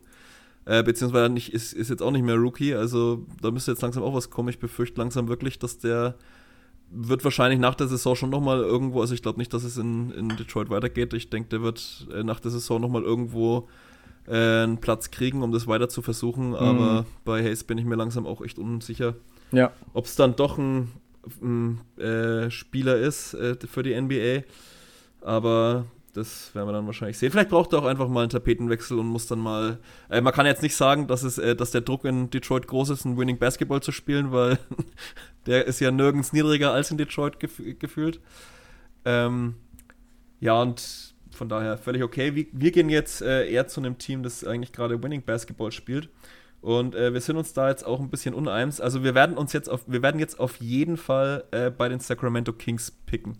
Hm. Ähm, Patrick und ich sind jetzt gerade nur noch unsicher, ob wir ähm, eher Davian Mitchell nehmen, der äh, jetzt, glaube ich, gerade seine dritte, nee, seine vierte Saison mittlerweile, äh, glaube ich, schon spielt. Und ähm, da er den Typ Kettenhund äh, auf der 1, der ein bisschen Playmaking mitbringt, aber sein Wurf sehr wackelig ist, das ist ja auch das große Problem von Davian Mitchell, dass er offensiv einfach aktuell eine ziemlich große Schwachstelle ist und deswegen seine Spielzeit dadurch beschränkt in seiner Rookie-Saison wer sich noch erinnert, äh, reingekommen und massiv für Unruhe gesorgt, äh, indem er die, die gegnerischen Star Guards reihenweise zur Verzweiflung gebracht hat. Ähm, das war so sein Highlight, aber seitdem ist eigentlich ziemlich ruhig geworden, muss man ganz ehrlich sagen. Ähm, eine Alternative dazu, wenn wir jetzt mehr Shooting wollen, wäre Sascha Wesenkov, der, letztjährige Euroleague MVP. Ähm, da wäre es dann halt wirklich eher gut. Äh, wir haben jetzt schon Typ Jaden Springer zum Beispiel oder Andrew Nemhardt, die beide ähnlich gut wie, ähm, wie Devin Mitchell vielleicht defensiv sind, vielleicht ein bisschen schlechter, aber dafür halt offensiv viel potenter. Äh, selbst Jaden Springer ist potenter als Devin Mitchell, ist eigentlich fast schon traurig. Also glaube ich zumindest, dass er potenter ist. Ähm, deswegen, Patrick, was meinst du? Wollen wir noch ein bisschen Shooting ins Team holen, Sascha Wesenkov? Ja, komm, Shooting ist gut. Shooting ist gut ja. für junge Talente, die haben dann Platz auf dem Court, die können dann was kreieren, dann, dann funktioniert ein AJ Griffin auch daneben oder so. Hat ein bisschen okay. Platz. Gut, dann holen wir uns äh, Sascha Wesenkov, letztjähriger, wie gesagt, letztjähriger Euroleague MVP, der jetzt im zarten Alter von 28 äh, äh, quasi jetzt auch Rookie ist, mehr oder weniger, und äh, vor der Saison zu den Sacramento Kings gegangen ist. Ähm, ja, dort jetzt keine riesige Rolle, also hat äh, spielt 13 Minuten, trifft den Dreier mit äh, knapp 36 Prozent, ist halt ein absoluter Shooter äh, defensiv jetzt nicht ein komplettes Loch, aber jetzt auch nicht übermäßig äh, überragend. Ja, im Prinzip, wir sind jetzt an Position 13 im Roster. Das ist jetzt so ein Special Need. Wenn man jetzt wirklich mal viel Shooting auf dem Court bräuchte, aus irgendeinem Grund, könnte man Sascha Wesenkov mal äh, reinschmeißen. Weil, wie gesagt, äh, defensive Versiertheit auf dem Guard-Spots haben wir jetzt eigentlich genug. Deswegen denke ich, ist das jetzt äh, an der Stelle gerechtfertigt, dass wir da Sascha Wesenkov, Davian Mitchell vorziehen. So. Ja, es war tatsächlich. Vorletzter Pick. Seattle Supersonics. Ja, es wäre tatsächlich, äh, wer hatten wir Besenkov auch als einen der nächsten Spieler äh, diskutiert. Einfach weil wir gesagt haben, es ist solide, der hat jetzt vielleicht nicht die größte Rolle, aber wissen halt genau, was er, was er mitbringt, auch wenn es sein erstes Jahr in der Liga ist. Ähm, aber hätten wir dann jetzt auch genommen, um quasi dann neben Kleber nochmal so einen weiteren großen Spieler, der werfen kann, zu haben, der ja, Defense dann nicht so bringt, aber alles in Ordnung. Ja, jetzt sind wir noch ein bisschen am, am Ausklügeln. Wäre unser nächster ganz wichtiger. ja, es, viel bleibt nicht mehr übrig, ja? Ja, es ist jetzt natürlich ein Stück weit die Frage, packt man sich nochmal Talent rein? Ne? Ähm, Ja. Also wir, haben, wir haben schon eine Reihe junge Spieler, jetzt auch nicht so viele ältere. Oder wenn man doch mal so einen, so einen Lockerroom-geilen Älteren haben, ähm, man kann natürlich einfach ein paar Wetten auch eingehen. Also das ist klar. Ja, also ähm, ist, ein paar verrückte Namen hätte man ja theoretisch noch. Ähm, was mir natürlich ein bisschen Angst macht, ist, dass die Chicago Bulls da sind und die habe ich ja nicht umsonst irgendwie alle mit Rot markiert. Ähm, eigentlich muss ich sagen, sind wir jetzt auf allen Positionen zumindest so weit besetzt, dass ich relativ zufrieden äh, bin und wir könnten jetzt mal irgendwie was was Verrücktes machen. Christian, was, was machen wir denn jetzt von den Namen, die wir jetzt hier gerade so in unserem War Room haben rumgeistern lassen? Ja. Weil ich bin mir jetzt also jetzt wirklich komplett unsicher. Können wir es ja mal öffentlich fast diskutieren, ohne die Namen zu nennen, ohne das Team zu nennen, aber zumindest in welche Richtung wir gehen. Ähm, mhm. Also ich würde hier tatsächlich einfach nochmal mit einem jungen Spieler gehen. Ja, ja. Auch weil die Alternative, die, die wir im Kopf haben, so, so ein bisschen in die Richtung von einem anderen Spieler geht, den wir schon haben. Ähm, den kannst du dir im Grunde frei aussuchen. Der wäre wär ich ganz offen. Oder soll ich es machen? ich wollte ich wollt eigentlich gerade die Verantwortung auf dich ja, abschieben. Komm, das dann, war eigentlich mein Ziel. Ich, äh, ja. Dann mache ich so und du nimmst den letzten Spieler dann. Okay. Das machen wir. Machen, machen wir ja, so. wir gehen mit einem Spieler, der tatsächlich in seinem, ähm, ja, jetzt Rookie-Jahr ähm, auch schon Minuten sieht und ja, sich eigentlich schon ganz gut behaupten kann, auch wenn natürlich ja, wenn es natürlich auch noch eine Menge Baustellen gibt. Aber äh, wir gehen hier einfach aufs reine Talent und das ist äh, Andre Jackson Jr. von den Bucks. Wenn wir jetzt nicht vergessen haben, mhm. dass da schon jemand gepickt wurde. Ich glaube nicht, ne? Ich nee. glaube nicht. Ja, genau, jemand, der tatsächlich in dieser Saison halt wirklich schon, schon ein paar Spiele machen konnte. Also unterm Strich 31 ist auch schon sechsmal gestartet. Ähm, die 10 Minuten im Schnitt liegen auch daran, dass die Minuten sich so ein bisschen unterschieden haben. Also hat durchaus auch welche in den 20ern dabei. Und jemand, der der der Defense geben kann, der irgendwie einen Wurf mitbringen kann, der viele kleine Sachen macht und bei dem man einfach mal schauen muss, in welche Richtung es geht. Also ich glaube, mit so einer Art von Spieler kann man einfach nicht so viel falsch machen. Äh, das ist hier Upside pur. Und ich würde sagen, wir haben jetzt gerade auf dem Flügel so ein, so ein paar jüngere Leute, die sich um die Minuten streiten müssen. Die werden wir mit Sicherheit nach einem Jahr nicht mehr alle haben. Ähm, aber wenn ich mich richtig erinnere, Andre Jackson Jr. auch jemand, der noch so ein bisschen, ähm, ja, so ein bisschen Playmaking auch mitbringen kann, kann ein bisschen passen. Ähm, also ist jetzt nicht nur der Spot-Up-Guy oder sowas, sondern da ist schon noch ein bisschen mehr da. Ist, ich glaube, 22 Jahre alt gerade geworden. Also da geht noch einiges. Mhm. Also die, die College-Stats, die lassen jetzt natürlich nicht unbedingt träumen, äh, hat aber auch nicht allzu viele Spiele gemacht. Ähm, man, man sieht immer wieder so kleinere Ansätze. Das Problem ist natürlich bei ihm wie bei vielen anderen halt auch, er ist halt in einem Team, wo einfach das Roster mehr oder weniger fix ist. Ja. Ne? Also da, da ist einfach keine Chance, irgendwie großartig was zu zeigen. Und wir hoffen jetzt einfach mal drauf, dass er das dann halt bei uns kann, obwohl ich auch sagen muss, dass vor ihm natürlich unser Kader auch schon so ein bisschen stacked ist. Yes. ja, Patrick, dann mach mal du unseren vorletzten Pick noch. Dann darf ich den letzten halt, halt vom letzten Team, das noch übrig bleibt, den Best of the Rest dann machen. Wunderbar. Dann äh, entscheiden wir uns jetzt für einen Spieler der Chicago Bulls. Dann müsst ihr das nicht machen. Oh, Dankeschön. Und wir, wir nehmen äh, Andre Drummond für unseren ja, Backup-Center, was auch immer, dritten Center-Spot oder so. Mm. Ähm, ja, den habe ich mir auch als einzigen bei den Bulls tatsächlich rausgeschrieben gehabt, Drummond. Ich glaube, zu dem Pick als Spielertyp muss man jetzt nicht mehr sonderlich viel sagen. Ich glaube, Andre Drummond kennt jeder Rebound-Maschine. Ähm, früher bei Detroit lange Double-Double-Maschine gewesen. Könnte er bestimmt auch jetzt noch auflegen, wenn er mehr als 20 Minuten im Schnitt sehen würde. Bei Chicago natürlich nur die Backup-Rolle hinter äh, Vucevic, die er aktuell spielen darf mit seinen 16 Minuten im Schnitt. Aber selbst in der Rolle legt er noch ja, 7,7 Punkte, 8,8 Rebounds auf ja, ansonsten glaube ich, kann man zu ihm nicht viel sagen. Defensiv, ja, ist das jetzt nicht so wahnsinnig viel, was er anbietet, aber zumindest besser als in den, ja, in den frühen Jahren, finde ich bei ihm. Und in den letzten Jahren hat er zumindest teilweise gezeigt, bei Chicago und auch bei Brooklyn oder Philly, dass Teams mit ihm zumindest durchschnittlich oder leicht besser agieren können, was, was äh, Netrating angeht. Und ich glaube, das ist jetzt dann als Spielertyp auch schon mit das Wertvollste, was du dir dann noch noch reinholen kannst. Ein ganz normaler Pick-and-Roll-Big, der nicht viel macht, aber eben solide genug ist, um dein Team nicht komplett zu tanken. Ja. Er ist halt äh, in einigen Spielen in letzter Zeit tatsächlich sogar eher einer der besseren Bulls gewesen, auch wenn ich nicht gedacht hätte, dass ich das mal ja. sage. Ähm, Auf jeden Fall, ja. Weil er momentan seit Gelb relativ gut stabilisiert hat, macht nicht mehr so viel äh, dumme Sachen. Also er hatte ja immer Jahre zwischendrin, wo er dann immer mal so gedacht hat, so wenn er mit dem Rücken zum Korb irgendwie an der Freiwurflinie steht, er muss jetzt irgendwie seinen inneren Jordan channeln und dann irgendwie durchdribbeln. Das ging eigentlich regelmäßig in die Hose. Aber ähm, mittlerweile macht er eigentlich ähm, eher smarte Sachen, hält sich ein bisschen zurück, beschränkt sich aufs Rebounding und die Arbeit um den Korb rum und das tut seinem Game eigentlich ganz gut. Doch, ja. Ich finde es auch jetzt an der Stelle 14. Roster-Spot ist äh, Drummond eigentlich echt eine gute Wahl. Also eigentlich hätte der auch schon vom reinen spielerischen Können wahrscheinlich deutlich früher weggehen müssen, muss man fairerweise sagen.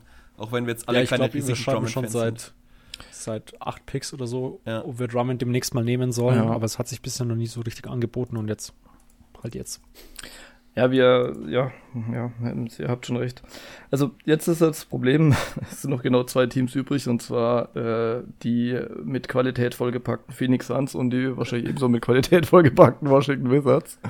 Und man hat so ein bisschen die Wahl zwischen Not und Elend. Also wenn wir jetzt mal so durchgehen, ich glaube, jetzt kann man einfach mal die Spieler aufzählen, die noch da sind. Und ähm, wir haben hier bei den Suns Jordan Goodwin, Damian Lee, Nasir Little, Utah Watanabe, äh, Kater Bates Job, äh, Chimeso Shimeso Metu, wie auch immer er sich ausspricht, äh, und Bol Bol. Ähm, wenn man aktuell so ein bisschen guckt, wie die Jungs performen, da drängt sich irgendwie keiner besonders auf, wenn man ehrlich ist. ähm, nee. zumal, zumal auch die Spezialisten hier im Kader, wie zum Beispiel Utah, ähm, ja, nicht das tun, wofür sie eigentlich angestellt wurden. Also er halt äh, Dreier treffen und das tut er halt nicht. Und äh, so ähnlich schaut es bei den anderen auch aus. Bei den Washington Wizards tut auch keiner so richtig, was er soll, ähm, aber aus unterschiedlichen Gründen. Da wäre jetzt noch Ryan Rollins zur Verfügung, der ja von den Warriors kam. Das kannst du noch mit am besten beurteilen, sicherlich, Patrick. Dann Dylan Wright, so ein bisschen der, der, der Veteran Point Guard. Landry Shamet, der mal ein guter Shooter war, aktuell irgendwie nicht. Patrick Baldwin Jr., Anthony Gill, Danilo Gallinari, die Legende aus Italien und äh, Mike Muscala. Ähm, jetzt haben wir gerade so ein bisschen hin und her geschrieben und das, ich glaube, das können wir jetzt auch einfach mal offen diskutieren, oder? Weil wir versauen uns jetzt eigentlich nichts mehr, Christian. Nee, im Endeffekt äh, entscheiden wir jetzt nur, welches Team ihr zum Schluss habt. Und ich habe Semmo schon gesagt, hat die komplett freie Wahl. Ich durfte eben entscheiden und ähm, such dir ein. Team und einen Spieler aus. Also ich äh, muss ehrlich sagen, ich schwanke zwischen drei Namen momentan. Ähm, der eine wäre Patrick Baldwin Jr., um unseren Flügel so ein bisschen aufzupolstern nochmal, obwohl der ja schon relativ äh, dick besetzt ist. Ähm, hat sich jetzt nicht so fürchterlich angeboten in letzter Zeit. Er kann aber zumindest mal seinen Dreier treffen, das wäre schon mal nicht schlecht. Dann könnte man natürlich über Nasir Little nachdenken, äh, von dem ich zumindest gedacht habe, gut, jetzt ist er aus Portland weg irgendwie, dann kann er jetzt hier eine größere Rolle spielen, zumal ja außenrum das Personal irgendwie nicht allzu dick aufgepolstert ist. Tut er aber eben nicht und das ist natürlich ein Problem. Ähm, dann haben wir hier Mike Muscala ähm, auf der Liste, der auf jeden Fall ein sehr wie soll ich sagen, ja, äh, schon schwer ein sehr großer Basketballer. Er ist ein NBA-Spieler. Er ist ein NBA-Spieler, er ist ein großer Mann auf jeden Fall. Und Generic NBA-Player. Generic. Naja, also ich, ich sag mal so, ich, ich glaube, dass er schon echt eine gute Rolle gespielt hat in OKC und auch damals, also vor allem dann in OKC, weil da war er ja schon so ein bisschen so der, der Veteran-Guy, der den anderen geholfen hat, der wirklich von draußen, gerade in OKC-Zeiten, äh, grandioses Shooting geliefert hat. Ähm, muss man ihm lassen. Ähm, das, das war sehr, sehr gut. 21, 22 zum Beispiel mit fast 43 Prozent von draußen. Und er trägt halt einfach mal die geilsten Anzüge. Also, wenn er mal äh, NBA-Spieler im Anzug äh, googelt, vor allem um Weihnachten rum, ist Mike Muscala natürlich ganz voll dabei. Aber ich glaube, so mit dem 15. Pick können wir jetzt einfach mal so ein bisschen ähm, auf Crazy Talent gehen. Ähm, also so eine Mischung aus Crazy Talent und Rohrkrepierer, würde ich jetzt mal sagen. Und äh, deswegen gehe ich jetzt hier und äh, picke Bol Bol denn was brauchen wir jetzt? Wir brauchen natürlich Creation und wir erinnern uns an. Größe, dachte ich. Größe, ja, Größe auch. Wir erinnern uns letztes Jahr an äh, die paar Spiele bei den Orlando Magic, wo Bol Bol plötzlich der, der Top-Creator war, also einfach alles gemacht hat, inklusive irgendwelcher wilder Turnaround-Jumpshots irgendwie so von der Freiwurflinie, die er dann reingenagelt hat und dann nochmal mit einem Schritt zum Korb und so. Das war ziemlich geil. Ähm, er hat immer wieder Phasen, wo er irgendwie traumwanderisch sicher den Dreier trifft und danach dann halt dafür gar nicht mehr.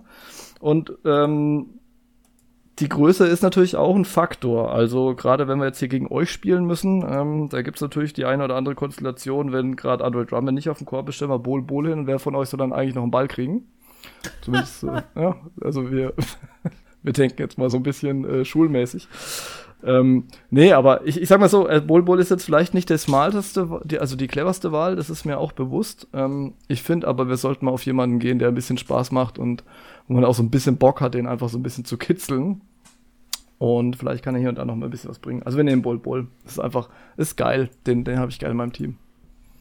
Es, es, es sei euch gegönnt. Äh, wir haben jetzt gerade geschrieben, wenn Phoenix, dann hätten wir, glaube ich, noch Nasir Little genommen, so ein bisschen Upside-mäßig, aber. Ja, aber es ist halt eigentlich auch nicht geil dieses Jahr, also wirklich nicht. Es ist egal, äh, wenn man ehrlich ist. Also äh, bei uns äh, überraschenderweise, und das haben wir vorher schon angekündigt quasi, äh, bleiben jetzt wirklich die Washington Wizards als letztes Team übrig. komisch, komisch, die sind ja wirklich sowas von stacked mit Talent. Äh, da fällt es wirklich schwer. Wir haben jetzt auch lange diskutiert, also quasi nicht wen wir jetzt nehmen sollen. Ähm, Patrick hat mir jetzt freie Hand gelassen dann. Und äh, ich habe mich jetzt entschieden, noch ein bisschen, ein, eigentlich einen halbwegs soliden Spieler, muss man schon sagen, zu nehmen, äh, nämlich Dallin Wright.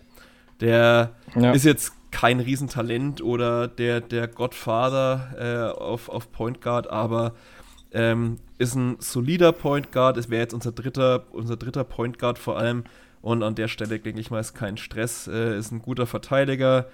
Ähm, offensiv manchmal ein bisschen fragwürdig, aber wie gesagt, als äh, 15er Roster-Spot, glaube ich, wenn man als 15. Roster-Spot Dylan Wright noch kriegt, finde ich jetzt gar nicht so dramatisch schlecht, muss ich ganz ehrlich sagen. Also das ist, das ist durchaus okay, kann man schon, kann man sagen. Und damit äh, haben wir dann die Washington Wizards auch abgehandelt. Du hast dir die Namen gerade alle mehr oder weniger verkündet, die dann noch so zur Diskussion hätten stehen können. Patrick Baldwin Jr., ehemaliger Warrior wahrscheinlich, deswegen wollte Patrick den auch ganz gerne vielleicht noch haben, aber wäre jetzt auch äh, quasi kein, kein Übertalent jetzt mehr gewesen. Und äh, ja, damit sind wir jetzt quasi alle durch und haben die Las Vegas Gamblers und die Seattle Supersonics äh, komplett beisammen.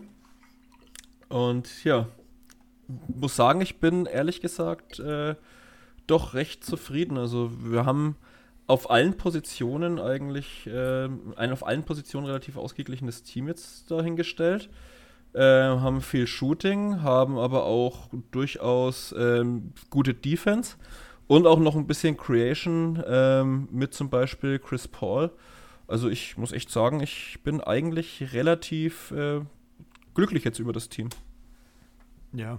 Ja, also ich, ich kann mich jetzt da für unser Team echt äh, auch anschließen, denn ich finde jetzt, also äh, bei uns, um das nochmal so kurz ein bisschen zusammenzufassen, so diese Guard-Rotation aus äh, Pfalz, Highland, äh, Hayland, äh, einem sich natürlich stark entwickelten äh, Hayes und äh, José Alvarado, die gefällt mir eigentlich ganz gut. Da können wir äh, Scoring, Speed, ähm, Defense, äh, auch ein bisschen Shooting liefern und äh, Assists, also je nachdem, was wir halt gerade brauchen, irgendwie können wir das frei kombinieren.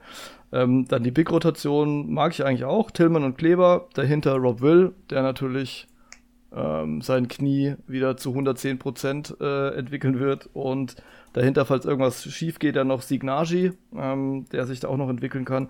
Bin ich auch zufrieden und auch der Flügel mit Walsh, also gut, er muss es noch zeigen, ne? aber wir interpretieren einfach mal rein, dass er äh, ein krasser Scorer und Verteidiger ist. Ähm, Tate und Reddish, Defense, ein bisschen Shooting, dann so ein ähm, so ein, ja, so, so, so einen erfahrenen Spieler mit O'Neill, der, der davon alles ein bisschen was bringt, den du immer reinstellen kannst und dann so ein bisschen roheres Talent mit äh, Justin Champagny und äh, Jackson Jr. Das ist gut. Und dann halt noch so ein Freeflyer, also Bol Bol, der einzige Spieler, der auf, zwischen 1 und 5 alles spielen kann. Oder halt nichts. Alles und nichts. Ja. ja, genau, oder halt nichts. Ja, genau. man muss ja im Endeffekt auch mal Aber sehen, ähm, wir haben als neues Team also Seattle Supersonics werden sich wahrscheinlich nicht über Aufmerksamkeit oder zu wenig Aufmerksamkeit beschweren dürfen oder können, weil ähm, ja, ich denke mal, dieses Traditionsding äh, ist auf jeden Fall in vielen Köpfen noch da, aber trotzdem brauchst du ein bisschen Aufmerksamkeit. Und wenn mhm. du so ein paar Typen hast, die, die flashy sind, die, die auffallen, die irgendwelche bekloppten Sachen machen oder sowas, dann äh, zieht es auf Social Media und so weiter auch. Ähm, ich glaube, da haben wir so ein paar genau. Kandidaten, äh, wenn Highland freidreht, wenn Bol Bol irgendwas Verrücktes macht oder so, wenn Rob Will gesund ist, das ist allein schon ein Clip wert. Ähm, und ähm, ja, ich glaube, das sind ein paar coole Namen dabei. Ich bin recht froh damit, äh, wen wir so am Anfang vor allem bekommen haben. Also mit den ersten fünf Picks. Hätte ich nicht gedacht, dass wir so viele Spieler tatsächlich kriegen am Anfang, aber wir hatten auch einfach ein bisschen verschiedene Ansätze. Was ja auch immer cool ist, ja. dass man mal sieht, dass man ganz verschieden rangehen kann. Was uns vielleicht ein bisschen abgeht, sind noch so ein paar ältere Spieler. Da seid ihr mit Sicherheit ein bisschen breiter besetzt. Also wir haben im Kern eigentlich Royce O'Neill und Maxi Kleber. Boah. Und dahinter ja, hört es dann schon so ein bisschen auf. Ich würde jetzt Typen wie Tate, der halt einfach noch nicht so lange in der Liga ist, auch wenn er 27 ist, nicht unbedingt dazu zählen zu erfahrenen. Aber ja, das kann sich auch noch ändern. ändern. Ja, achso, Xavier Tillman mit seinen 45 natürlich Tillman. auch noch dabei. Siehst du? Ja, ja also ich, ich, ja, ich glaube halt, bei euch ist vor allem der Big, die Big-Position natürlich schon kritisch, weil Kleber ist extrem verletzungsanfällig, Robert Williams ist extrem verletzungsanfällig und Xavier Tillman ist auch ganz gerne mal verletzt. Das, äh, da habt ihr wirklich die Glasknochen beisammen. Ja, Mit Fulz noch dazu. -Bol. Mit Markel Falls noch dazu. Also ich glaube, am ehesten wäre es bei euch wahrscheinlich auf Big schon, schon spannend, äh, so wie die letzten Jahre bei den Jungs verlaufen sind. Kann es schnell sein, dass ihr äh, Signage und Bol Bol als einzige Bigs in der Rotation auch gerne mal habt, wahrscheinlich. Ja, das kann schon, kann äh, schon Das kann sein. Aber wie du weißt, äh, wir setzen drauf, dass wir einfach zweimal stark picken, zwei Trades einfädeln und dann äh, ist euer Team einfach äh, in Rente gegangen, zumindest die Hälfte davon.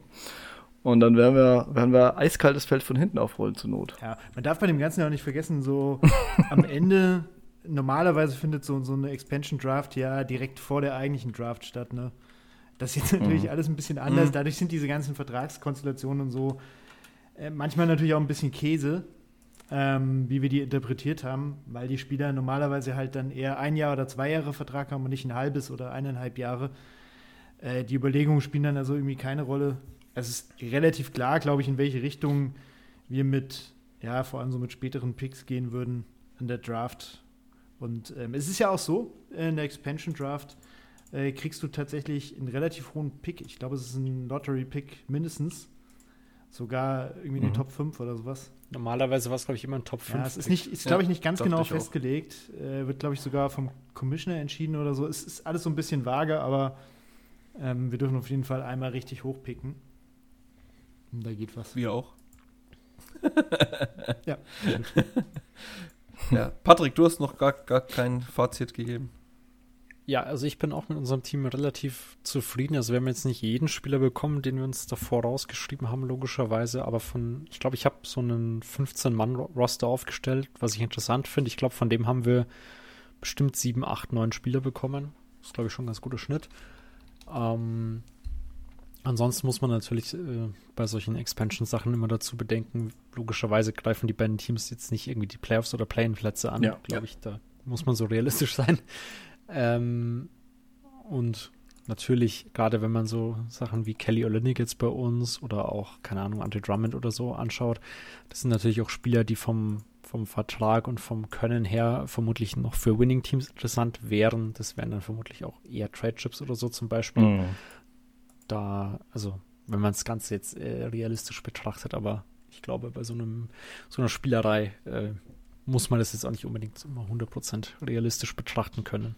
Ja, aber sind wir mal ganz ehrlich, wenn, wenn, also, wenn ich jetzt hier so auf die Kader gucke, wenn ein Expansion-Team mit so einem Kader davonkommen würde und würde dann auch noch relativ, sagen wir mal, sie haben Glück und picken auch wirklich gut, also nicht nur hoch, sondern auch clever, ähm, dann sähe das schon mal gar nicht so schlecht aus, ehrlich gesagt, weil, ich meine, du hast ja schon einige Spieler dabei, die sich irgendwie entwickeln können, die viel Fantasie ähm, mitbringen oder, oder die, die Fantasie auslösen, sozusagen, wenn man über sie nachdenkt. Und die, äh, auch einige, die halt einfach in Rollen momentan gefangen sind, in Anführungszeichen, wo die Möglichkeiten jetzt halt nicht so ganz besonders groß sind. Ne? Also Jackson Jr. jetzt bei uns zum Beispiel. Ähm, weiß nicht, wo es da in nächster Zeit großartig hingehen soll in Milwaukee. Dann muss er schon irgendwie arg viel aufbieten. Und äh, deswegen ist es nicht uninteressant, aber wie gesagt, es ist halt wie immer, bei so einem Expansion-Team kommt es vielleicht nicht zwingend so ganz drauf an, irgendwie wie gut die jetzt sind, sondern es kommt vielleicht ein bisschen mehr drauf an, was kannst du denn dann in nächster Zeit, wenn der ein oder andere wirklich funktioniert, insgesamt für Deals schnüren, um irgendwann halt auf dieses Normal-Level einer Standard-Franchise zu kommen. Ähm, also die sind, waren auch traditionell früher natürlich immer relativ schnell irgendwie in irgendwelche Trades involviert und hatten halt auch oft einfach dein Cap Space, ne? weil wenn du halt relativ billige Verträge da zusammen äh, schnappst, was bei euch jetzt natürlich nicht geht mit Hayward und, ähm, und Chris Paul. Ja, aber ganz kurz nur da eins Das sind doch auch die einzigen beiden, oder? Ja, ja. aber das, äh, du musst ja mittlerweile auch äh, 90% deines, äh, deines Salary Caps ausfüllen. Korrekt, genau. Ne? Also haben wir jetzt natürlich also jetzt nicht nachgerechnet. Daher, äh, ja, genau. Das, also das heißt, es geht nicht mehr so wie früher, dass du dann quasi äh, kleine Verträge nimmst und dann halt zwei Max-Spieler theoretisch äh, signen kannst oder so. Nein, so nein, nein das nicht. Das, ja nicht. Mehr. das nicht, aber du bist ja schon mal gesegnet, wenn du überhaupt ein bisschen Cap Space hast. Das ist ja auch nicht bei allen Teams so. Also, naja, schauen wir mal, oder was heißt schauen wir mal, wir können leider nicht schauen, weil es war ja keine echte Expansion Draft. Ich fange schon zu fabulieren mhm. an, aber ähm, also ich fände es echt spannend irgendwie zu sehen, wie, wie die Teams dann performen würden.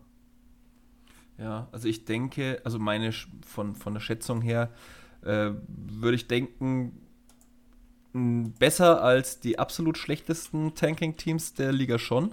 Ja, glaube ich auch. Aber ähm, nichts was in Play-in-Region. Also ich würde sagen, so 12, 13 in der Conference äh, ja. jeweils ähm, wäre drin, aber für mehr wird es da nicht lang. Ich denke, da ist schon genug Talent da, dass du zumindest ein oder andere Spiel, also wenn man es dieses Jahr mal anschaut, wenn man 25 Spiele gewinnt, ist man ja schon 12. oder 13. gefühlt dieses Jahr. Mhm. Da gibt es einfach genug Gurkenteams, gerade im, Osten. Ähm, ja, aber für mehr langt es natürlich nicht. Und das ist ja auch, mein, so ein Projekt muss man echt, ist ja langfristig eher. Also da denken, wenn man nach zwei bis drei Jahren ist dann wahrscheinlich so langsam Richtung, Richtung Play-In vielleicht mal, wenn man zwei, dreimal hochgepickt hat, äh, wenn es je nachdem, wie sich die Talente entwickeln, mal ein bisschen Cap hat oder so, mal einen guten Veteran noch signen kann. Aber für realistisch gesehen, wenn man sich überlegt, welchen Erfolg die Charlotte Bobcats hatten, ähm, äh, da braucht es schon wahnsinnig viel Zeit und ein cleveres Management, vor allem noch dazu, das geduldig bleibt. Das darf man ja auch nicht unterschätzen. Und mhm. da scheitert es ja auch ganz gerne mal dran. Ja, das dürfte eher so der Hauptpunkt sein. Ich meine, siehe äh, Charlotte, Bobcats und Co. Da war eigentlich das Problem äh, jetzt nicht unbedingt irgendwie, was am Anfang zusammengepickt wurde, sondern dass das Management einfach grundsätzlich Grütze war auf Dauer. Mhm. Ähm, ja, und leider gibt es das auch immer wieder. Man sollte ja denken, es ist eine hochprofessionelle Liga, ähm, wo alles hochprofessionell abläuft, aber äh, von Spielern angefangen geht dann weiter über irgendwelche Allstars und endet dann natürlich irgendwo dann auch in, bei den Executives. Äh, Grüße an James Dolan. Ähm, es ist nicht immer alles so professionell, wie man vielleicht bei den Budgets, mit denen da gehandelt wird, denken könnte. Aber äh, für alle, die das denken, ist es in Unternehmen auch nicht so. also gern mal so reingucken, was Konzerne so treiben den ganzen Tag. Da kann man auch oft einfach die Hände über den Kopf zusammenschlagen. Ja, gut, äh, dann sind wir jetzt hier äh, durch. Für alle, die sich jetzt denken, wieso habt ihr eigentlich den und den und den gepickt und nicht den und den und den, hört auf jeden Fall den letzten Pod nochmal, also wenn ihr das noch nicht gemacht habt, weil, äh, wie gesagt, es wurden Spieler gesaved und das aus Gründen. Und ja, ihr könnt uns gerne mal, also ihr da draußen, die Hörer meine ich jetzt, äh, gern mal irgendwie mitteilen über eigentlich alle möglichen Kanäle, theoretisch. Äh, X-Twitter, wenn ihr noch in Elon Musks Sumpf unterwegs seid oder gerne auch auf Instagram oder Facebook oder per E-Mail. Die gute alte E-Mail müssen wir auch mal wieder bewerben. Ähm, ist auch nicht schlecht, wir kriegen sehr gerne E-Mails tatsächlich. Ähm, talkinthegame at gmail.com wollte ich einfach nochmal erwähnt haben. Ähm, schreibt uns doch mal, welches Team ihr besser findet, mit welchem ihr eher gehen würdet und wo ihr die Teams auch einschätzen würdet. Also angenommen, die würden jetzt in der aktuellen NBA rumspielen, die Draft fällt aus. Ähm, was könnten die reißen? Wäre ich gespannt, was ihr da draußen so denkt. Ähm, euch dreien, ähm, vielen Dank, hat Spaß gemacht. Jawohl. Christian, mein Partner in Crime natürlich, vielen Dank für die großartigen äh, Tipps und dass du mich vom einen oder anderen Mistpick abgebracht hast. Ja, wir gehen jetzt in den Ruhestand. Soll irgendjemand anderen den, den, Laden übernehmen? Ist nicht unsere so Schuld. Wegen Erfolg äh, geschlossen. Ich habe übrigens so eben an Michael Jordan verkauft. Der hat gesagt, er hat ein gutes Konzept. Dann, dann ähm, stimmt das. Wir glauben jetzt einfach mal dran. Ja, und dann hören wir uns beim nächsten Pod. Macht's gut und bis bald. Ciao. Ciao. Ciao. Ciao.